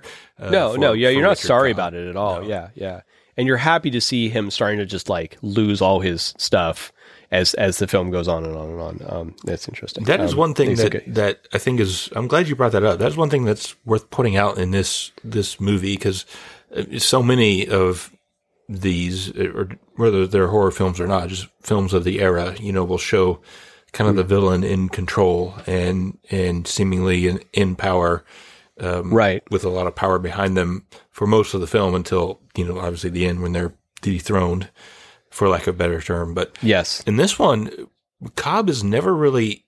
I mean, he comes close. It's it's almost more much more of a realistic um, take on you had this really actually happen you know because yeah he he's nefarious in his plotting and, and what he's trying to do but the actual execution is is yes. not there and um it, it's he's never really in charge he's never really wielding a big hand to to have all these terrible things happen he he's he's like you said more he's kind of more of waiting in the wings wanting to get the girl and doing mm-hmm. everything he can to keep him keep his guilt uh, a secret, which it does not take long for it to come out. yeah, yeah. He's he's not he's no like arch villain mastermind or anything like that. He's just like kind of a a schlub who's who made bad decisions and he's trying to kind of you know keep all the ends together and stuff. But yeah, you, you get the feeling like even if he his plan succeeded, he probably would have run the coal business into the ground anyway or something. You know what I mean? He's just Yeah.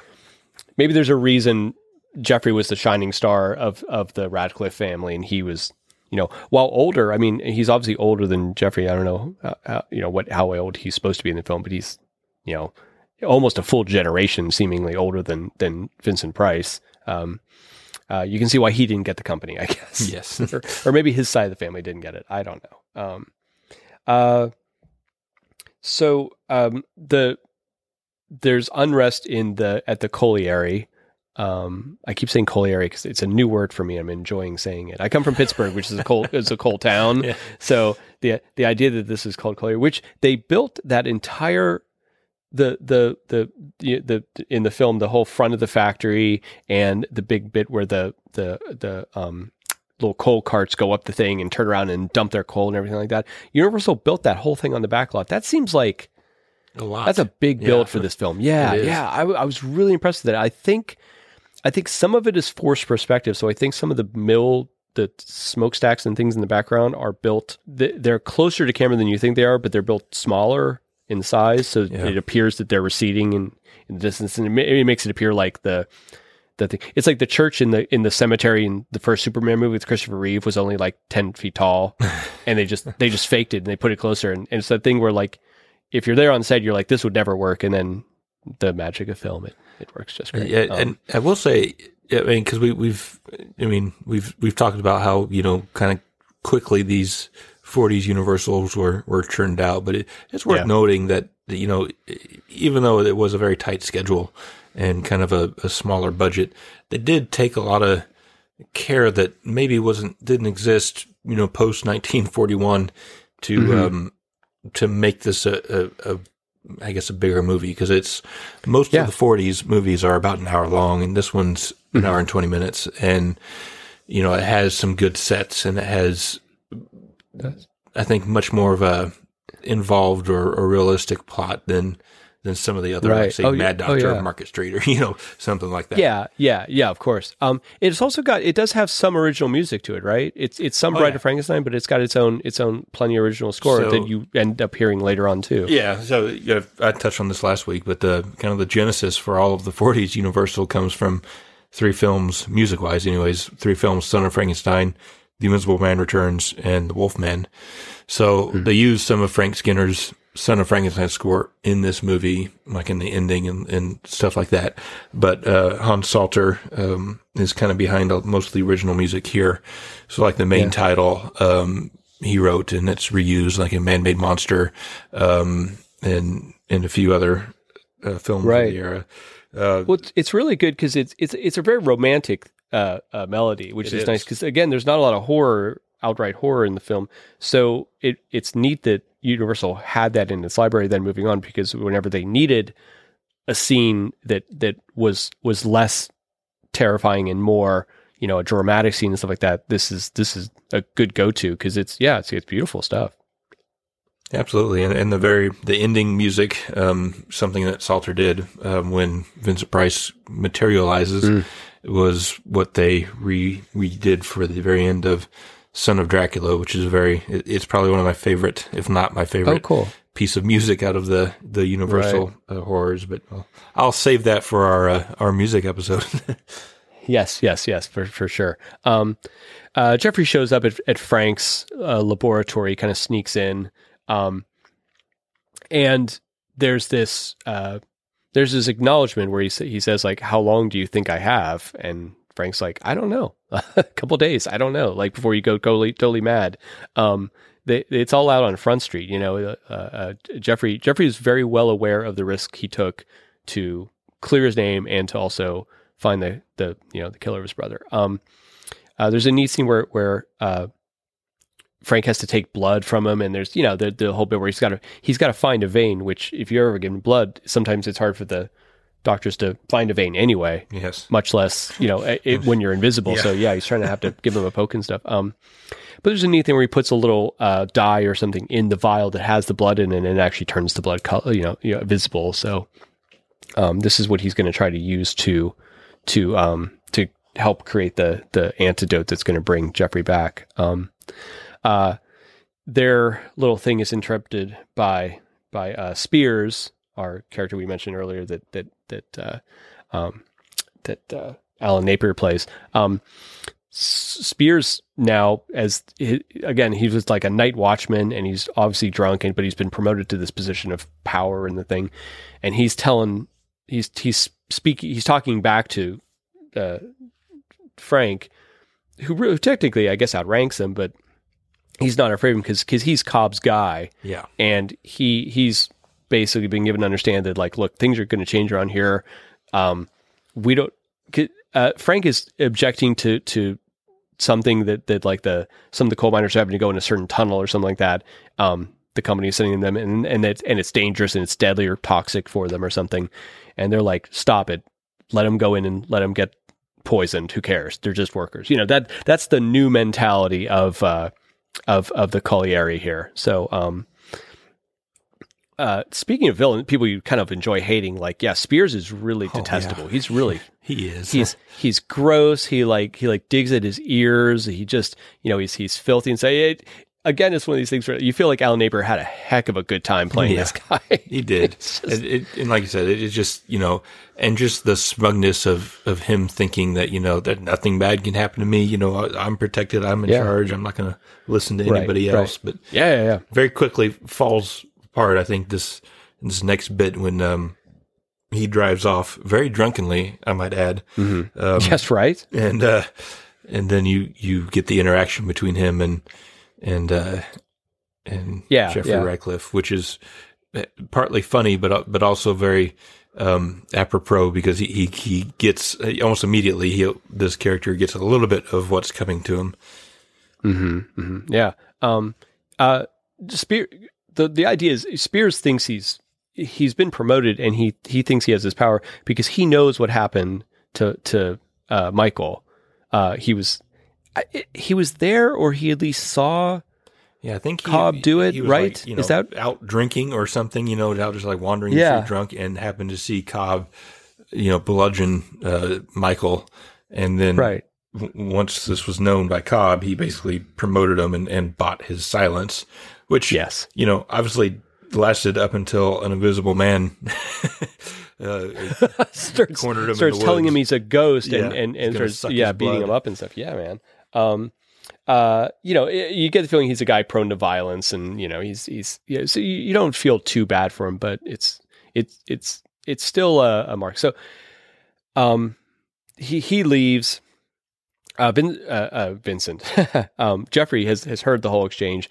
Uh, he's suspicious. He's gonna he he jumps on like kind of the running board as in typical. Uh, I don't know what uh, Invisible Men do once once cars stop having running boards after the 40s, right? Because that's that's their thing. They're always riding on the running board, which is the little there's a little step on the side of a lot of old these old model cars in the 30s and 40s. Everybody, um, in, just in case, like like you you can't jump on someone's Prius and like ride along like that now. Like you just No, yeah.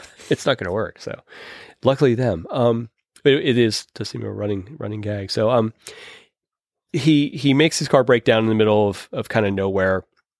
He messes with the distributor cap, so so uh, um, uh, uh, Spears can't fix it.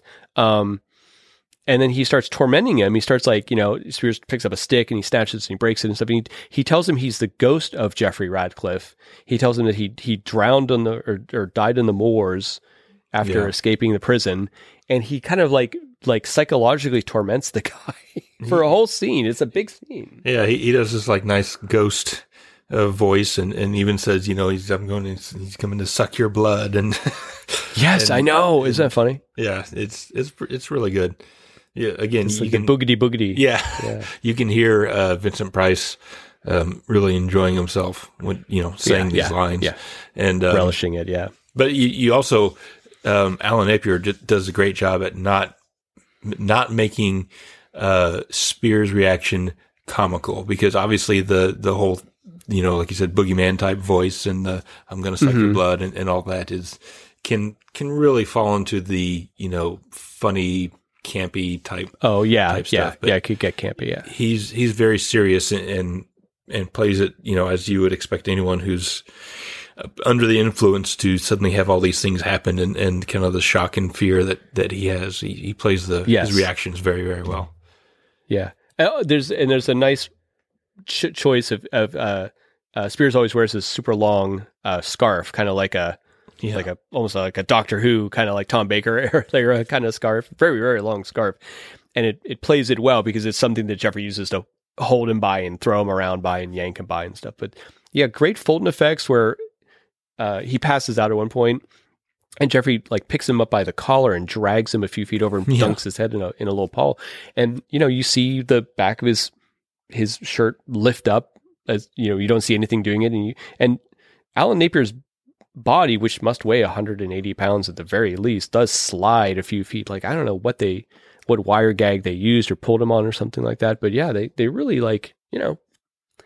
It's it's it's a weird. We're talking. I was just talking about that mix of comedy and kind of the macabre in these films, and this this one scene, it does both. It's a little funny, and then you start feeling like you're laughing at it, and then you start feeling a little bad about yourself for laughing at it.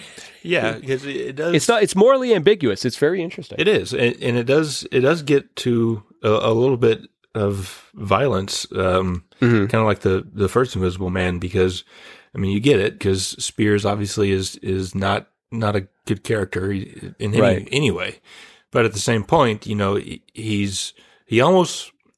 He doesn't quite, but he comes super, super close. Radcliffe comes super, super close to pushing it just too far.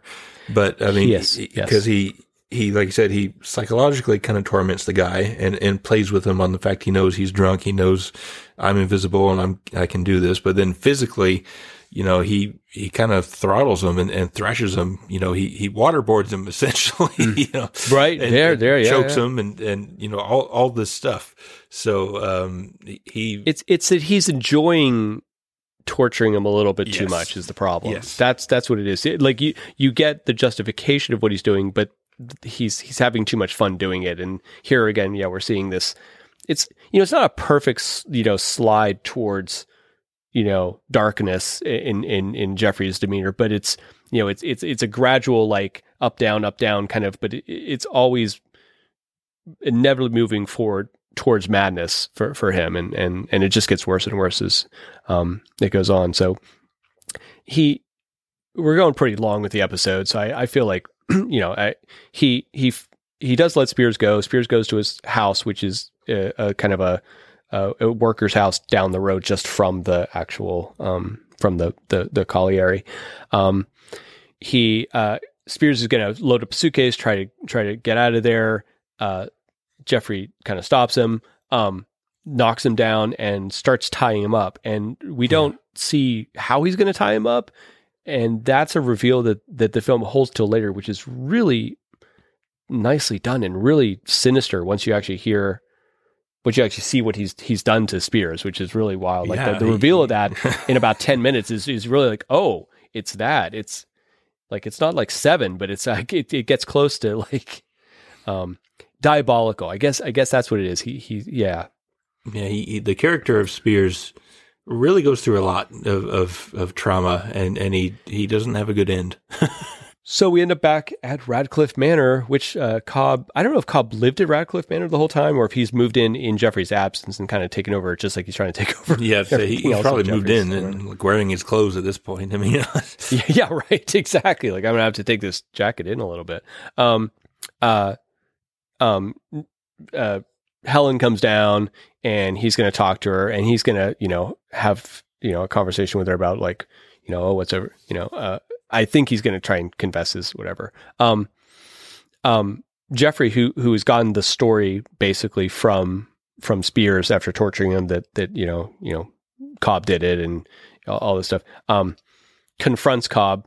Uh, he's there, like, why don't you tell him you're a murderer? Why don't you, whatever, you know, you, you killed my brother, da, da, da. Um, Cobb immediately responds by just whipping out a gun and trying to shoot Yeah. blindly. Yeah. like, like, like, he doesn't even sort of, I mean, he sort of tries to deny it. And then he's like, nah, I'm just going to start shooting. So, wow, like, you see the, you see the, the, the bad choices Cobb will make on the spur of a moment, right? yeah, To- yeah. He he. There's no like try to, you know, oh come on, I, that's preposterous. I'd never do something like that. You know, he, I think he says something to that effect like once, and then he he just like p- pure pa- panic sits in, you know. Yes. and he just starts shooting and just running away, basically Right, right. admitting You- his his guilt all along. Yeah. Yeah, you you think it'd be easier to say no, the Invisible Man is lying, but no, he actually starts going for it. So Yeah. he he tries to he tries to run out of the house. He runs right into Sampson, and and here's a great there's a, this is what uh, plays to the, my idea of of I I'm, I think Sampson's keeping his options open because he he says you know t- you know take me anywhere, take me in protective custody, take me to prison. I just I, I need to be safe, and and Sampson reply when he says take me to prison. Sampson says says plenty of time for that, Mister Cobb, which is great. You Yeah. know, so Great line.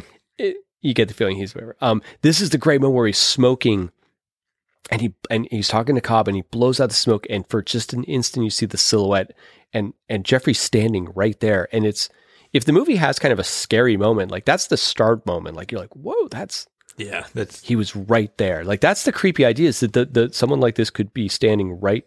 right there next, next to to you, you yeah, the whole time and you wouldn't know, you wouldn't, you you, would wouldn't see it. But it's, it, you're right. It, it is a great, great scene and kind of a great reveal because Mm-hmm. he, he had done that. Sampson had done that earlier, and here he is doing it again. And, and obviously, Yeah. Cobb is is kind of freaking out. And then, like I said, the, you Mm-hmm. see the silhouette, and it's just like right there. It's very, very ominous and and kind of kind of scary. So it's Yeah. I, I love the scene. in in a modern film, there'd be a real big musical sting there that would really Yeah. make you jump. It'd be, it would- they would they would they would have nailed that man. Um, this is actually probably maybe my favorite sequence in the film is they've set up it's raining outside, which is great because it means that Jeffrey can't leave the house because you'll see the rain hitting off of his body. And when he, when he actually does try to leave, the cops shoot at him because they, can see the interference of the rain, the uh, the the the spatter of it on his head and shoulders. They see a silhouette. Um, uh, Sampson brings in all these bobbies. They're all wearing these like slickers and the bobby hats, Yeah. and their excuse me, their technique to to find him is they bring in these smokers, which are like backpack tank, almost like flamethrower looking Yeah. things. And they all start wearing gas masks, and it I swear to God, it just becomes this like steampunk movie for a minute there. It's so awesomely crazy cool, and I I swear I totally forgot that scene happened in this movie. It's really awesome. And the next next time I ever have like a, a pesticide service come to my house, I want them to be wearing this exact outfit. Right. You know, right? They're awesome. I mean, it's really it's spooky, and I I don't think the allusions to World War One and mustard gas and, and everything like that are are accidental. I think I think they to some degree at least they are. There's an intentional like like we're going to dehumanize all these. Ple- they end up looking like stormtroopers. I mean, to for for all intents and purposes, they look like black garbed stormtroopers in the yes, they did. in the I guess there are black stormtroopers now, so never mind. Anyway, back in my day, there were only white stormtroopers. That's okay. not not to bring race into the matter. Yeah. Um, yeah. Right. Oh man, but it's a it's a cool scene. Um, it doesn't go on too long. Uh, Jeffrey Jeffrey does the classic Indiana Jones technique where he he uh he waits till one's one of the guard, one of the bobbies is lagging behind, reaches out of the door, grabs him. You see a great silhouette of his of his body and an arm like come around grab him. Um, snatches him away, puts on his uniform, ties ties the guy up. Um, so when they come to get uh, uh, Helen out of the house and and check the room that she's in, she's getting she's still getting ready. Um, he's like, I'll I'll take her or whatever, and he you know comes on and then he, he reveals that, it, it's him, and she's like, Oh, it's it's you. it's all good. Hey, You can tell he he's a few inches taller than the rest of the bobbies though. So like like um, for some reason it's obvious that that no matter in all that gear, it's obvious that it's Vincent Price standing there. I don't know what that is. You just like the way he stands or carries himself or something. It's just body, overall body language. That's our guy. Yeah, that's our guy, man. Um, uh, and it's just again, I just addressed. I have a note right here that says, like, yeah, we just don't know if Sampson's working in Jeffrey's in- interests or against them. Uh, he, he again, he doesn't seem to care if, if Jeffrey gets. He has or, his men have orders to shoot, so he's not. He's not like um, you know, like in the Fugitive movie with Harrison Ford and Tommy Jones. Like, there's a point where you see Sam Gerard switches and and Yeah. you see the doubt in his head, and he starts believing that Richard Gable wasn't actually you know guilty, and he sees through the illogic of the the case against him. Um, this one's a little more subtle. It's it's it's it's slower, but but you do feel like by the time we've reached this point, um, I, I think Sampson's just interested in getting Jeffrey recaptured and then you know let let's see what what's going on. But he's definitely suspicious of of of of Cobb.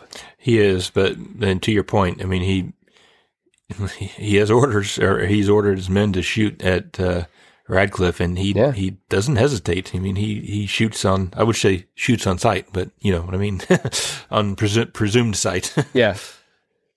shoot, shoot, shoot on, shoot on. Like, well, I thought I saw a sword of something. Yeah, Yeah. exactly. Um, uh, no, it's it's a it's a great it's a great bit where where he he does escape out of it, and he walks right past, um, uh, right past Sampson and the guards and stuff, and carrying Nan and stuff. So he he basically he takes he takes Nan somewhere, and then uh, he takes Nan to Frank's laboratory. yeah, I don't know why I just called it the British style. I guess we're in England, so it's technically a laboratory. Um, and then he goes to, to Frank's actual house. Um, and we have a great, we have like a Bobby and a detective who are like casing out Frank's house in case, in case, uh, uh, Jeffrey shows up there. They, they, they're convinced it's, it's a place he, he'd likely to go. And we have another great quote where he's talking about the, the thing. And, and the guy goes like, this isn't spiritualism. This spook's alive. Like, um, yeah, there's a there's a there's a there's a lieutenant or something who's enjoying like winding up his man trying to scare him and there's a good payoff where like there's they, they think jeffrey's crawling through the tree to get in the window and it turns out it's just a cad, and the guy's like oh yeah okay you know um but uh but but it turns out jeffrey actually is in the tree once they're gone he he escapes and crawls into the house and gets in there The- the- I- will say that there are a few few points here uh, in this movie where it, it kind of calls itself out and kind of references the kind of the horror genre, you know, from Vincent Price doing the boogie, you know, Yeah, I'm a yeah. ghost and I'm going to drink your blood, Right and you know, then the then the Yeah. uh, ones here where they're just you know saying, oh, it's a ghost, it's it's real, and you know, kind of very tongue in cheek. But then, of course, the the thing is, it it, Yeah. it is real, and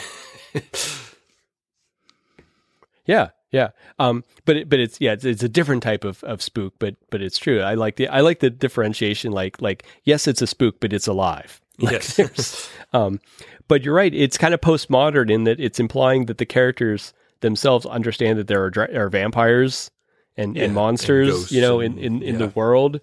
And, th- and that this invisible man thing is just happens to be something outside their experience, but you know, the rest of it there. But this would be a, a culture that, that has experienced an invisible person. Like they, they, the general public must know that there was an invisible man because like hundreds of people died, yeah, right? So it, was, you know, it it must have been, been a huge event, and yeah. it was in the papers that you know yeah yeah yeah so so it's not outside the context so imagine living in a world where there really was one invisible man and you're like well maybe there could be there could be more there could be anywhere there could be one right next to me you never know the uncertainty of everything yeah it upsets the whole thing jeffrey tells um uh, uh, Helen and, and Frank to come to home to, to his place.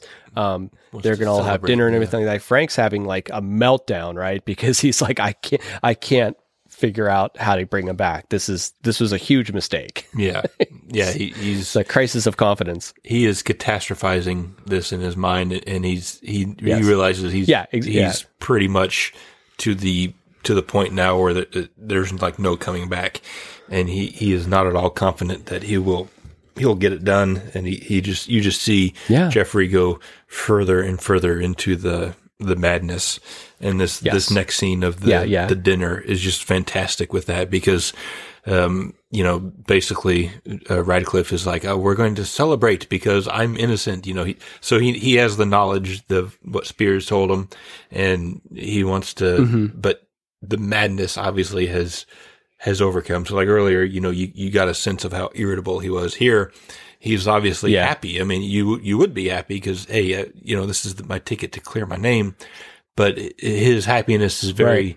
skewed because it's it's it's a it's a happy madness, and um, Vincent Price does this this scene so well because he is so loud and so over the top. It it, it reminds me of like if you've ever been out uh, with with a group of friends and one person maybe drinks a little too much and their voice is about Oh, yeah. you know four decibels higher than everybody else, but they don't realize it. yeah, it's it's a little bit like Yes, that or- here with yeah, uh, yeah. with Radcliffe, and he, he's just so like in your face, and he he's laughing in a, in a very you know maniacal way, and he he's he's talking about how invisibility really isn't so bad, and and and you just see the reactions from Helen and from from Frank that we talked about earlier, where you see Nan Gray's like heart, you see it literally break on screen because Right. she's Oh, yeah. she's watching her this man she loves vanish figuratively. You know, she, she's already seen him vanish physically. exactly. Now Al- she's along with the yeah, now she's seeing him vanish. Uh, yeah, yeah now now now now the person yeah, and and same thing he's with Frank. away, and something else is taking its place, which is really dark. Yeah, exactly. And and Frank is just Um, no, I, I agree. I- yeah, right, yeah, um, yeah. Vincent's great in this. I mean, it's it's it's a it's a moment where he has to go big again. Like you said, it's like it's like someone who gets too drunk, or like, hey, I lived in New York City. It's like when you show up somewhere and someone's been doing a little bit too, too much nose candy, and they just have the the the the the valor of their intellect. You know, they just think they're the most brilliant person in the room. They just think they're you know the most entertaining, the cleverest, um, the most powerful, and everyone else is just looking at each other, going like, "Oh, geez," you know. Um, the difference is like that person in New York is going to come down eventually. This is the just an Yeah. escalation for Jeffrey, and and he's you're right. He it's I guess it's a particular side effect of the the duocaine in these films that it's it's a madness, it's a megalomania, um, but it's also uh, this euphoria these characters start having. They they start getting so um, they're so happy because they're so confident. They're so they feel like kings. They feel like uh, whatever. And we see it in Invisible Man. We see it in Invisible Agent too, like Yes. a little bit. Like it's this it's this invincibility that they feel. And I think I again like this has to be here because there has to be a reason why you just wouldn't want to be invisible all the time, like you know, or, And- or and- whenever you wanted to do it or not. right, and, and you know, without a some form of antidote, a way to bring them back, there is no way out. You know, to your point, there's no like coming down or sobering up period. It's you. Your only way out is is it's it will drive you to eventual Right. death, and it's it's uh, Yeah, yeah, yeah. That that is that is the and- scary part. Yeah, and it's the reason that the that the Invisible Man is a universal monster and not just a universal unfortunate person Yes. that something happened to. You know, uh, there has to be that. There has to be a there has to be a danger to. We were talking about this in Son of Frankenstein uh, the other day, where um, the monster can't just be large and kind of unfortunate. The monster has to be dangerous and he has to be stronger than a human, and he has to have the capability to do awful things yes, even if he doesn't want to, he's got to have that ability to do it. Uh, for it, for there to be the drama, and and the drama here is that look, if if not, something isn't done, this good guy Jeffrey Radcliffe, in trying to do the right thing by by clearing his name and and finding out who killed his brother, is going to become way worse than Cobb, way worse than you know. I mean, Oh, yeah. Cobb's just a, a mean guy who killed a dude. Um, and who's trying to take over his brother, his cousin's empire. um, Jeffrey's going to become a thousand times worse. Jeff, there's going to be a death toll. Jeffrey's going to like, you know, he talks about, you know, what could I do for my country? What could I do with my country? Um, dude, it's it's yeah, he's he's over the edge, and and so Frank's only idea is is that he's gonna um he's gonna drug him. So he, when he gets up to get more more alcohol, he he puts something in in the drink, uh, kind of slips him a Mickey, and comes back and. Jeffrey doesn't drink it right away. He gets up and for some reason leaves and he comes back to put on a smoking jacket because every invisible man wants to wear a smoking yes. jacket. I don't know why. it's in but the it's, kit with the bandages and the gloves and everything. yeah, and the, and the goggles and stuff. Yeah. Yeah. with the little the, the glasses with little side pieces and stuff like that. Every Invisible Man loves a smoking jacket. Even in what I love in uh, Mad Monster Party, the Invisible Man is constantly wearing a smoking jacket and a fez. Yeah. He just it's just it's his default wardrobe. It's it's really great. And I think in most of the action figures, he's they sell like like they. I think I think Invisible Man's wearing a because. No one else does it. The, the Mummy, Frankenstein, Wolfman. No, no one else wears a smoking jacket when they turn into a monster. It's his thing. Yep, yep, just him. Count Alucard does How- it once in uh, Son of Dracula, but that, that was That's for, true. for a brief, That's, that's brief time period.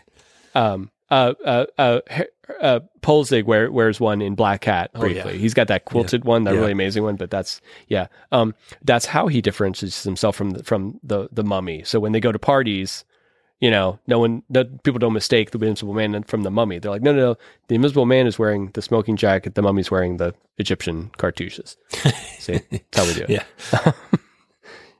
Yeah, um so there, there's so that kind of is a thing and, and, and there's a delay in it but eventually he does drink the the the thing that jeffrey or that that frank poured for him and he passes out and and Jeffrey and Helen are okay. We're going to do what we have to do here. I'm going to. He, he drags him in there. He chains him up um, to to a chair, and he tries to reason with him. Uh, now now that now that Jeffrey's kind of woken back up from the drug, and there's a moment where Jeffrey's like, you know, you're thank you for helping me. I, I, you're right. I was I was losing it. I was, and you really think he's he's uh You, you- yeah, almost he's better for a yeah. second, like he's over himself. Yeah, Then you realize he's he's he's just faking it more or less.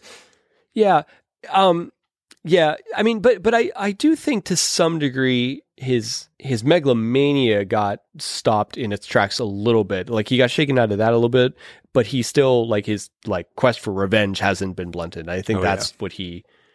That's that's what he's he's gonna go go you know because because there's a moment where he felt like not even like Helen would be safe from him in this state, um, and and now it, it does seem like that he's Jeffrey's through having to beat up his friend. he really because he really like smacks him. It's really like okay.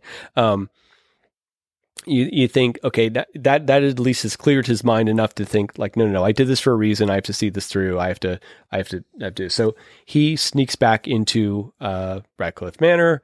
Um, uh, Cobb is laying in bed asleep with a gun by by his by his hand just to protect himself, and then this awesome thing where you see the gun like start you know lift up and float up and stuff, and so Jeffrey gets Cobb at gunpoint, um, and and he's gonna he doesn't tell him what he's gonna do, but I think that the his plan is he, he marches them out of the the place, and he takes them to Spears's house, Yeah. uh, where where where we yeah where so now we see what he did with Spears. He he has Spears hands and legs tied, standing on a chair, and there's a noose around Spears' neck tied to the ceiling. So if Spears you know falls from the chair or passes out and and whatever, he's going to strangle to death. Which is yeah, it's a it's a little it's Very- it's intense yeah. for a 1940 movie, right? It is, and and to think that he's he's spent an extended period of time, if if not a day or more, like this because That's uh, right. Um, you know, but How long has this been? Yeah. Yeah, I think it's been like at least a day or so, and so you know that's you talk about a an extreme form of torture for for the man. Yeah, yeah, yeah. He's really, he's really doing. I mean, I mean, it does seem like although Spears didn't kill, uh, you know, his his uh his brother, it, it seems like Spears ends up worse off than, than Yes, he Cobb. Like his his his revenge goes harder against Spear for some reason, so it's okay. Um, uh, Cobb kind of Cobb kind of outsmarts him by by just kicking the chair out from under Spears and letting him die. yeah, I know, and and that's Um, uh, I mean that that that's I guess speaks to Cobb's c- character. I mean, he's probably thinking Yes. if I can get away, and then maybe maybe I can Mhm. kill the only witness, you know. But Uh, you know, Spears is the only guy who could testify against Cobb. So, so Cobb is, you know, killing two birds with one stone, literally, Yes. kind of almost Yeah. like he's he's he's distracting Jeffrey uh, long enough for to make an escape, but he's also hopefully eliminating his one witness. Um, uh, all the all the steelworker types are uh are uh you know coming coming to investigate the ruckus. So there's what's great is um so Co- Cobb is he's really smart. He turns off all the lights in the in the house and he says like now we're even so now in the darkness jeffrey does actually not have any more advantage because while cobb can't see jeffrey jeffrey can't see cobb it's too dark and you have this yes,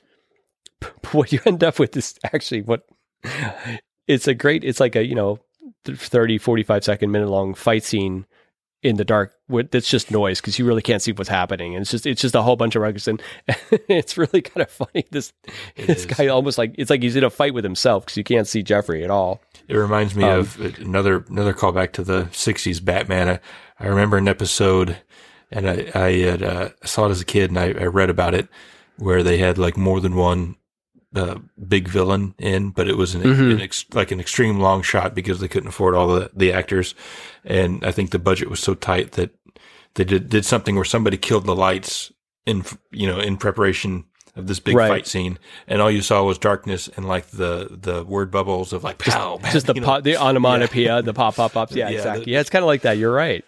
If they'd only tilted the camera just a little bit, um, so um, uh, it's and you know uh, he finally uh, punches Cobb through uh, one of the boarded up windows and or, or, the shuttered windows, I guess. And Cobb runs away. He chases after him. He knocks over. Like it's great because like all the the worker guys and their little derby cap things. Um, this is the this is the head of the the the the the colliery. Like this is yeah. like the you know the guy who's in charge of anything, and he's running like a madman, screaming up the main street and through the gate and stuff. It's a you know it's one of those scenes where the, the guys are looking at him and they're just it's funny because they're like, what? None of the workers know have any understanding what's happening, and this guy's just running like a crazy person, and then anyone who gets in the way behind him gets knocked over as Jeffrey runs by and kind of like tackles him with his momentum, which is so you just have a lot of people falling over, which is really just it's kind of funny. It is, but it, it's um, it's honestly it's it's really well choreographed and and it's it, it this the ending here uh, or this this ending fight scene rather um, uh-huh. between Cobb and Radcliffe. I think it, yeah. it's so action packed. Um, Maybe I mean the Invisible Agent. I think took it to a, a, different level with the yes. the bombs and the miniatures and all that stuff. But just in terms of just a good, well staged action slash fight scene, um, I agree. This this this is is really good. It's one of the better ones um, out of the, the 40s Universal. And I, I there's a lot of drama. Yeah, yeah, and I really love how the suspense plays out. You know, to where Cobb is going to get you know, mm. what, what comes to him where he, he, so like you said before, you know, he's, he gets tackled and, and, and pushed or f- falls onto this, this cart of coal. And almost immediately, it, all the workers start screaming about, oh, you got to, you know, he's, he's going to die. You got to get him off that because it's, it's going to dump out. Right. And you, right. you hear the noise of like the coal, uh, you know, dump, being dumped from the, the carts down below. And You're seeing it happen in the carts in front of him, so you know where it's going. Yeah. It's, it's the, so, there's the verticality of it. yes. Mm-hmm. And, uh, I think it's, is, I think it's Sampson that, uh, ultimately shoots Radcliffe.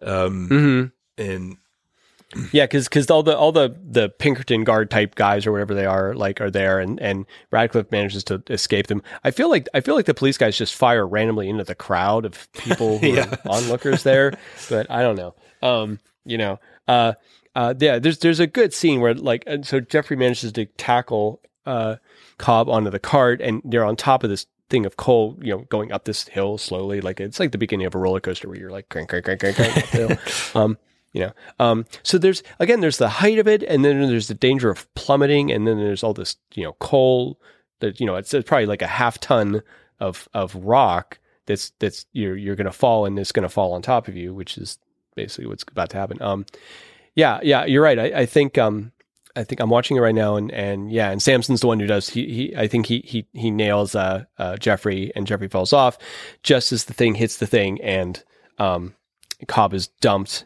down yeah. and and whatever. It, it, it's I, a I great like that, moment. Yeah, yeah, yeah. I like that.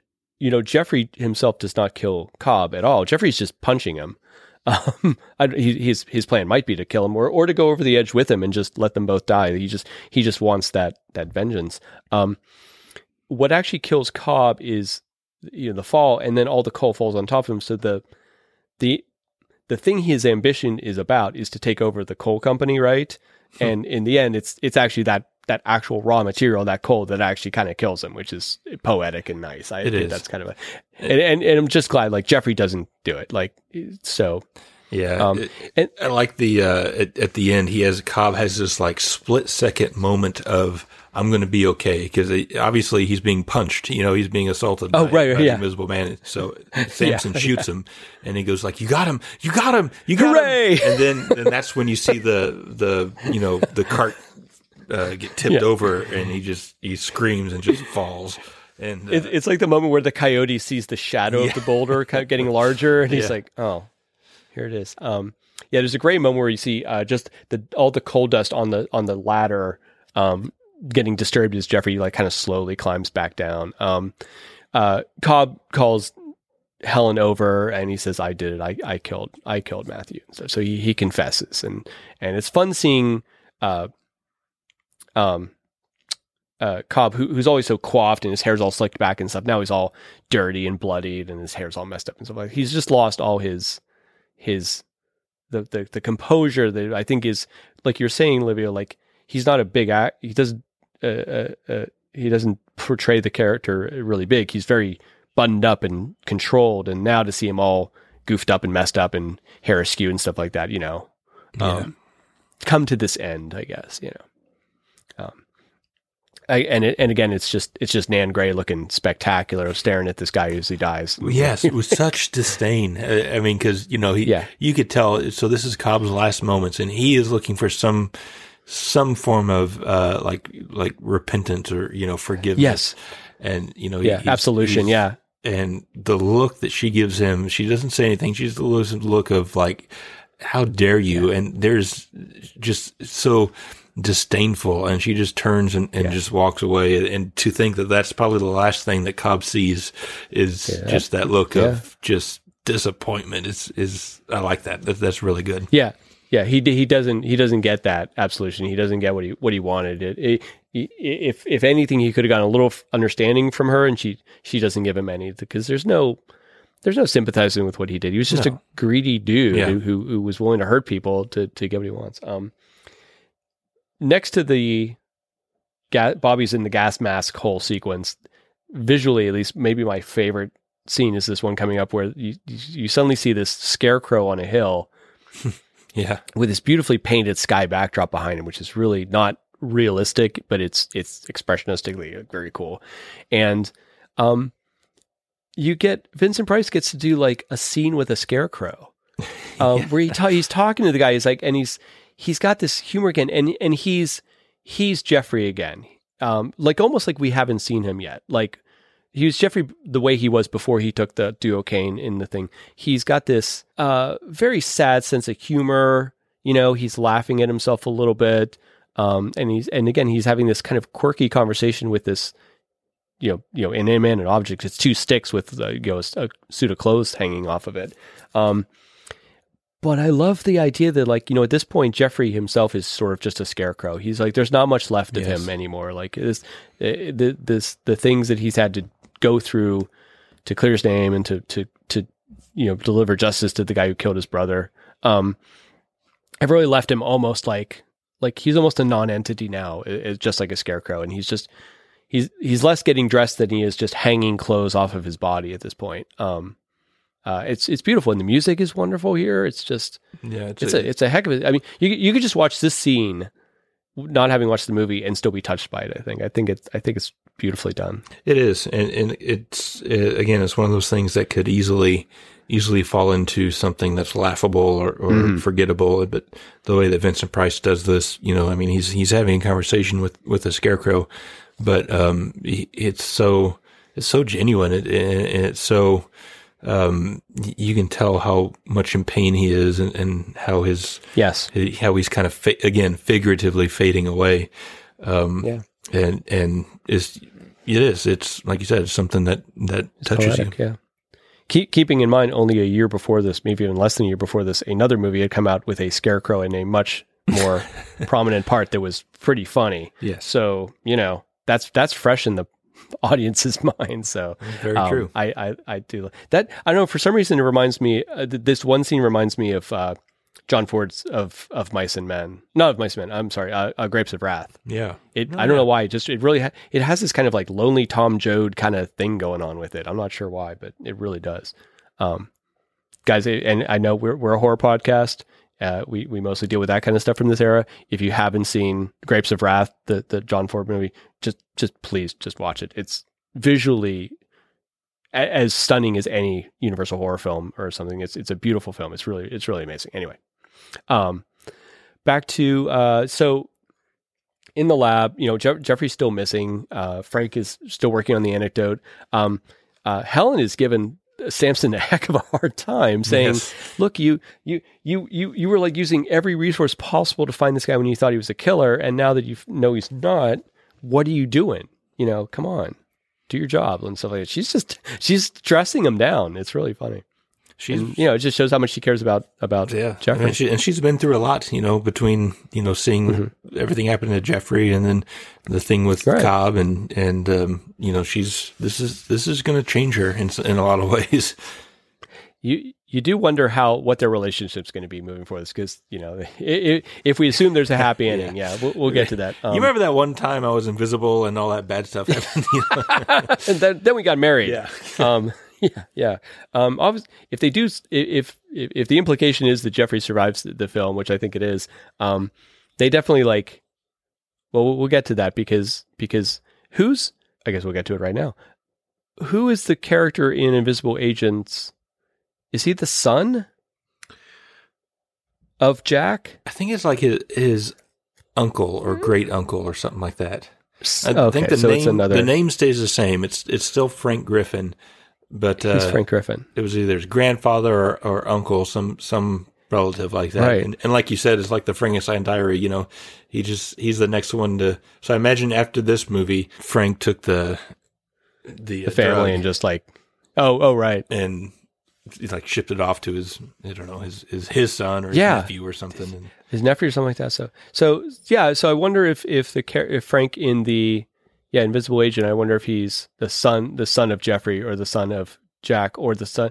What if what if he's weirdly like related to Cobb or something? I don't Yeah. know. Like like it's again. You know, we always talk about the, the Frankenstein family tree.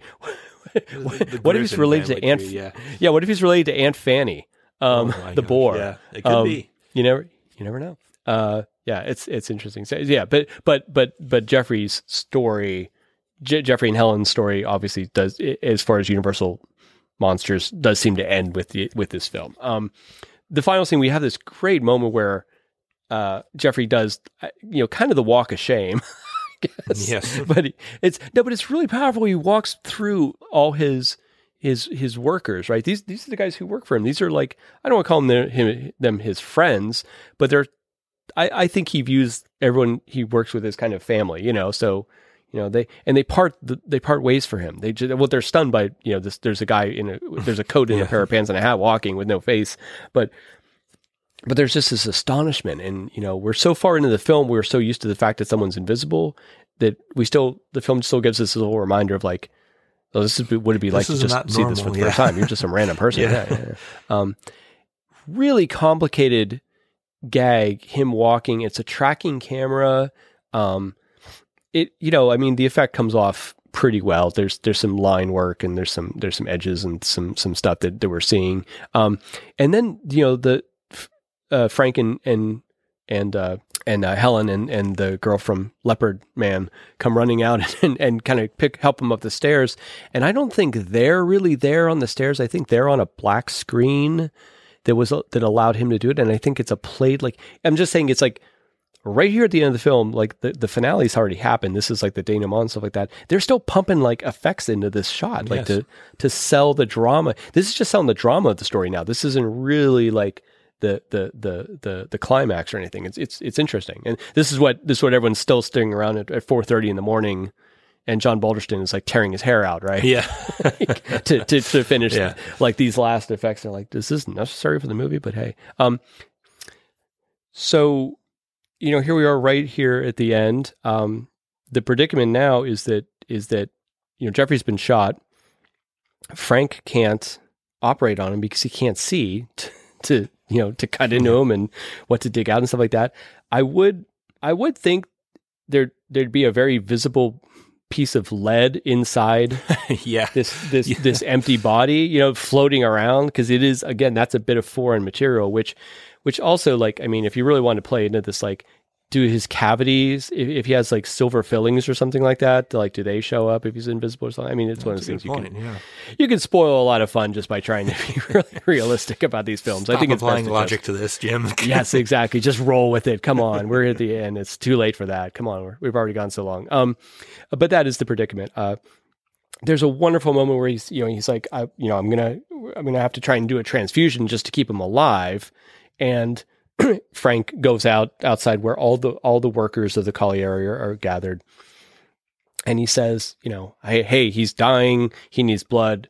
Will anyone donate their blood? And everyone's hands go up, and it's it's just this amazing like I'm Spartacus moment. It's just it's it's touching. And as I was saying, Olivia, like like we were talking before the the the that we started recording, like I always forget how much I like this film. I I, I do think the Invisible Man sequels are kind of forgotten as far as the Universal canon. And I know I forgot them. I know I wasn't too into them, you know, in the earlier days. I never had them on.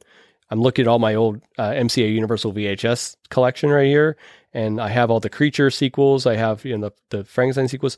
I only have the Invisible Man. I never got those the other ones, and and I think they're little gems. They're each individual. They're wonderful. Yeah, they are. They're, that's exactly what they are. You know, hit, good hidden gems. Um, and, and yeah. I think m- maybe with the exception of the Invisible Woman, but uh, e- each the three Invisible Man returns, the Invisible Agent, and the Invisible Man's Revenge.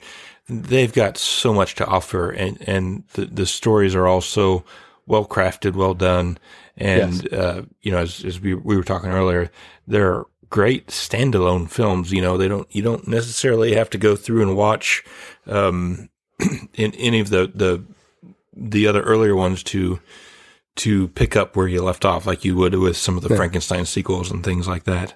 Yeah, yeah, yeah. Um, uh, except for that one weird one, the Invisible Ray, which is about a guy named Ray who turns invisible. yeah. Remember? That was a weird. That was a weird offshoot, but we'll give it that. It was okay. I think that was the, that sequel. They that didn't work out. Um, it's a guy named Ray turned invisible. The end. Um, uh, the the then so so Frank is presented with this problem where he says, you know, I he's going to die. I got to give him the antidote. If if I do it, the antidote is probably going to kill him, but he's going to die anyway. So we just have to do it, whatever. Um, and then there's this magical moment where you, we find that the transfusions, all the all the blood that he that Jeffrey's gotten from all the the people that work for him, um, who they've hopefully blood typed and matched um, as, as, as good donors, yeah. so he, he, doesn't he does so that doesn't kill him. Uh, that that blood itself, in replacing the blood he's lost, recirculates through his system, and it turns him visible again. It's just the fact that that all his invisible blood kind of goes out, and and real colored blood comes in, and we have this great moment where we see like just you know the main arteries, the carotid and the aorta and everything there, and and then the nerves and oh the mini blood vessels and the nerves appear and then like the face and the bones and stuff. And finally we see yeah like you said a, a, very young vincent price finally for the first time in the movie which which they i forgot to mention they don't show vincent price visually you don't see his face in the beginning of the film when he's in prison before he becomes invisible. And that's i think right. that's was on purpose but it's a it, that itself is a really interesting choice. Common sense would say you'd see him visible in prison talking, and then he would take the thing and see. But you know, the film cleverly never it drops us right into it, and we yeah. never see that until it's after done. So, so this is the first time we actually see him, which is really satisfying. It, it is, it, and it's a callback to the to the first one because you never see yes, Claude Rains' face, and you never see right. Claude Rains actually do anything because when he materializes, he's already he's already dead. He's already um, dead. Here, he, here we have this great moment where where Vincent lifts his hand, and he looks at it, and he realizes he yeah. can see his own hand, and he's so happy about it, and um, Helen runs and hugs him, and you know he can she can hold him. She knows where he is. It's great. There's a odd cutaway shot where Frank is just still standing there staring at them, hugging and smiling for maybe a second too long. Like like now he's like, well, now it's awkward. I don't know what to do with myself now. it's okay. They they are a trio. Like I, I do like that if not a romantic trio, they're at least just like a you know the the three friends, you know Frank and and Jeffrey and and, and Helen. Um, Frank who is not trying to steal Helen away from him, so he's that exception in the in the universal uh, uh, uh, Invisible Man canon, right? yes, his it's not his friend trying to steal his girl away; it's it's his cousin. So yeah, um, it, that's a good. It's it's it's whatever. And and as you said, it's a great. The score rises up in in a great way, and it's a really great moment.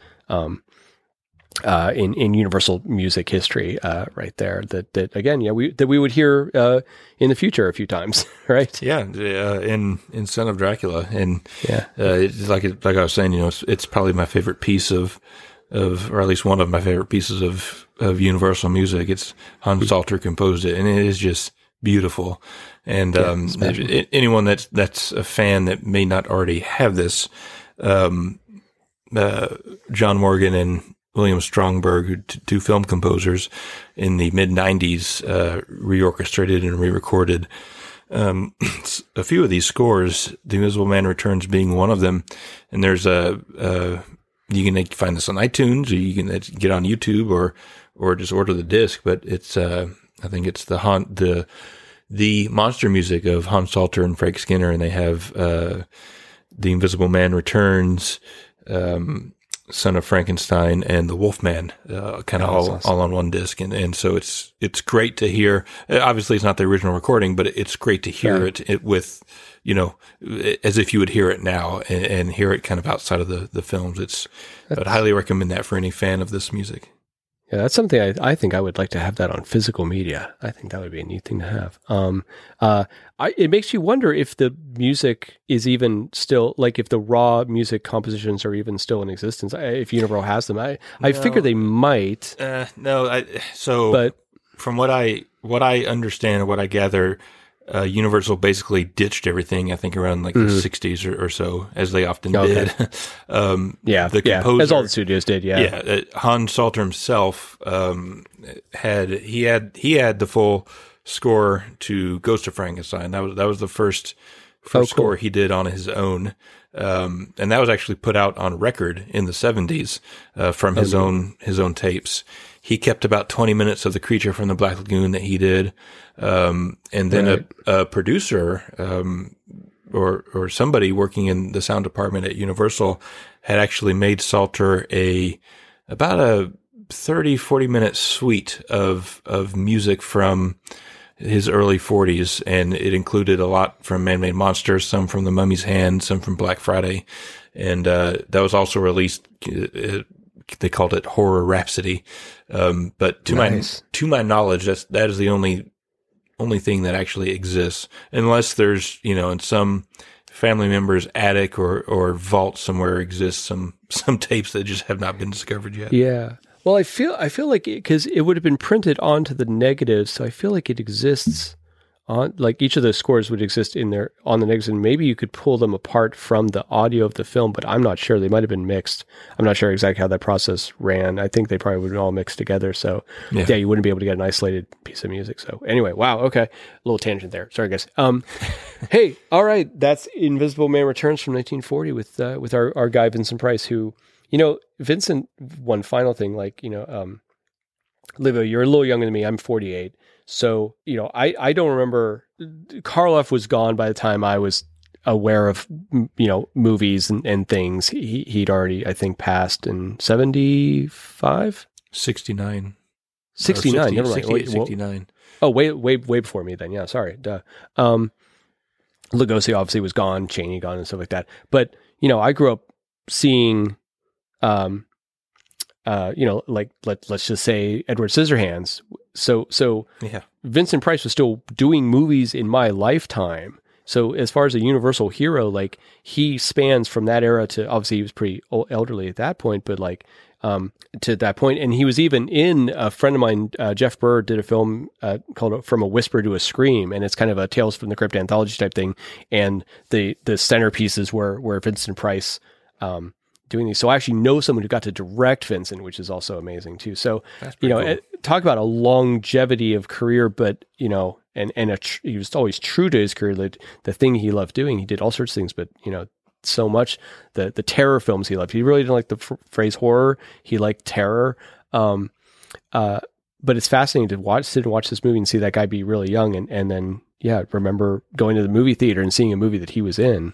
Uh, even when I was like almost in college, it's incredible. So Yeah, yeah, I mean, he- big his- big bus back, big basket of win, as as they say. Yeah, I mean his career. I mean, nearly thirty, or I'm sorry, thirty, nearly sixty years.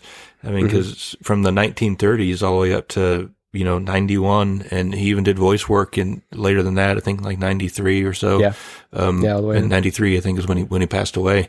But um, I mean, that's it, it, an incredible career, and he's he's known so much, and and as as time and the years have gone on, and, and as things change culturally, the one thing that have not changed as far as Vincent Price is how much of a great guy he was, how much of uh, he celebrated Yeah. art, and and he he was so Yes. inclusive and accepting of of others that you can get on YouTube and and hear where he talks in interviews about um you know, things that were topical at the time, but things about civil rights, uh, you know, and Yes. race, and just including everybody from all backgrounds, and and just how important and prevalent um, that stuff is, which is very Mm-hmm. and still still still very topical now. Yeah, so today.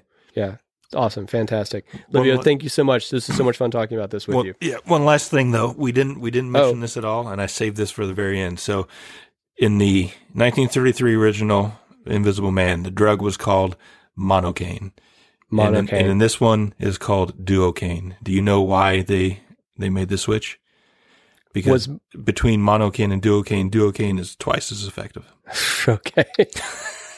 And that's how you know we've gone too long talking about the Invisible Man movies. you held up you held up my signing off for that. All right. okay, good, good. I'm glad. I'm glad we got that out. Good job. Awesome, guys. Um, hey, well, again, okay. Thank you very much, Livio. Appreciate it. It was great talking about this one with you and stuff like that. I'm glad we got to uh, re re investigate it because it's uh, it is it's a standout gem. Everybody, check it out. Thank you so much for listening to the Borgo Pass Horror Podcast. We will see you next time. All right, take care, all. Thank you for listening to this episode, but the fun does not stop here. You can follow and interact with the show's hosts and listeners online on Facebook, Instagram, and Twitter.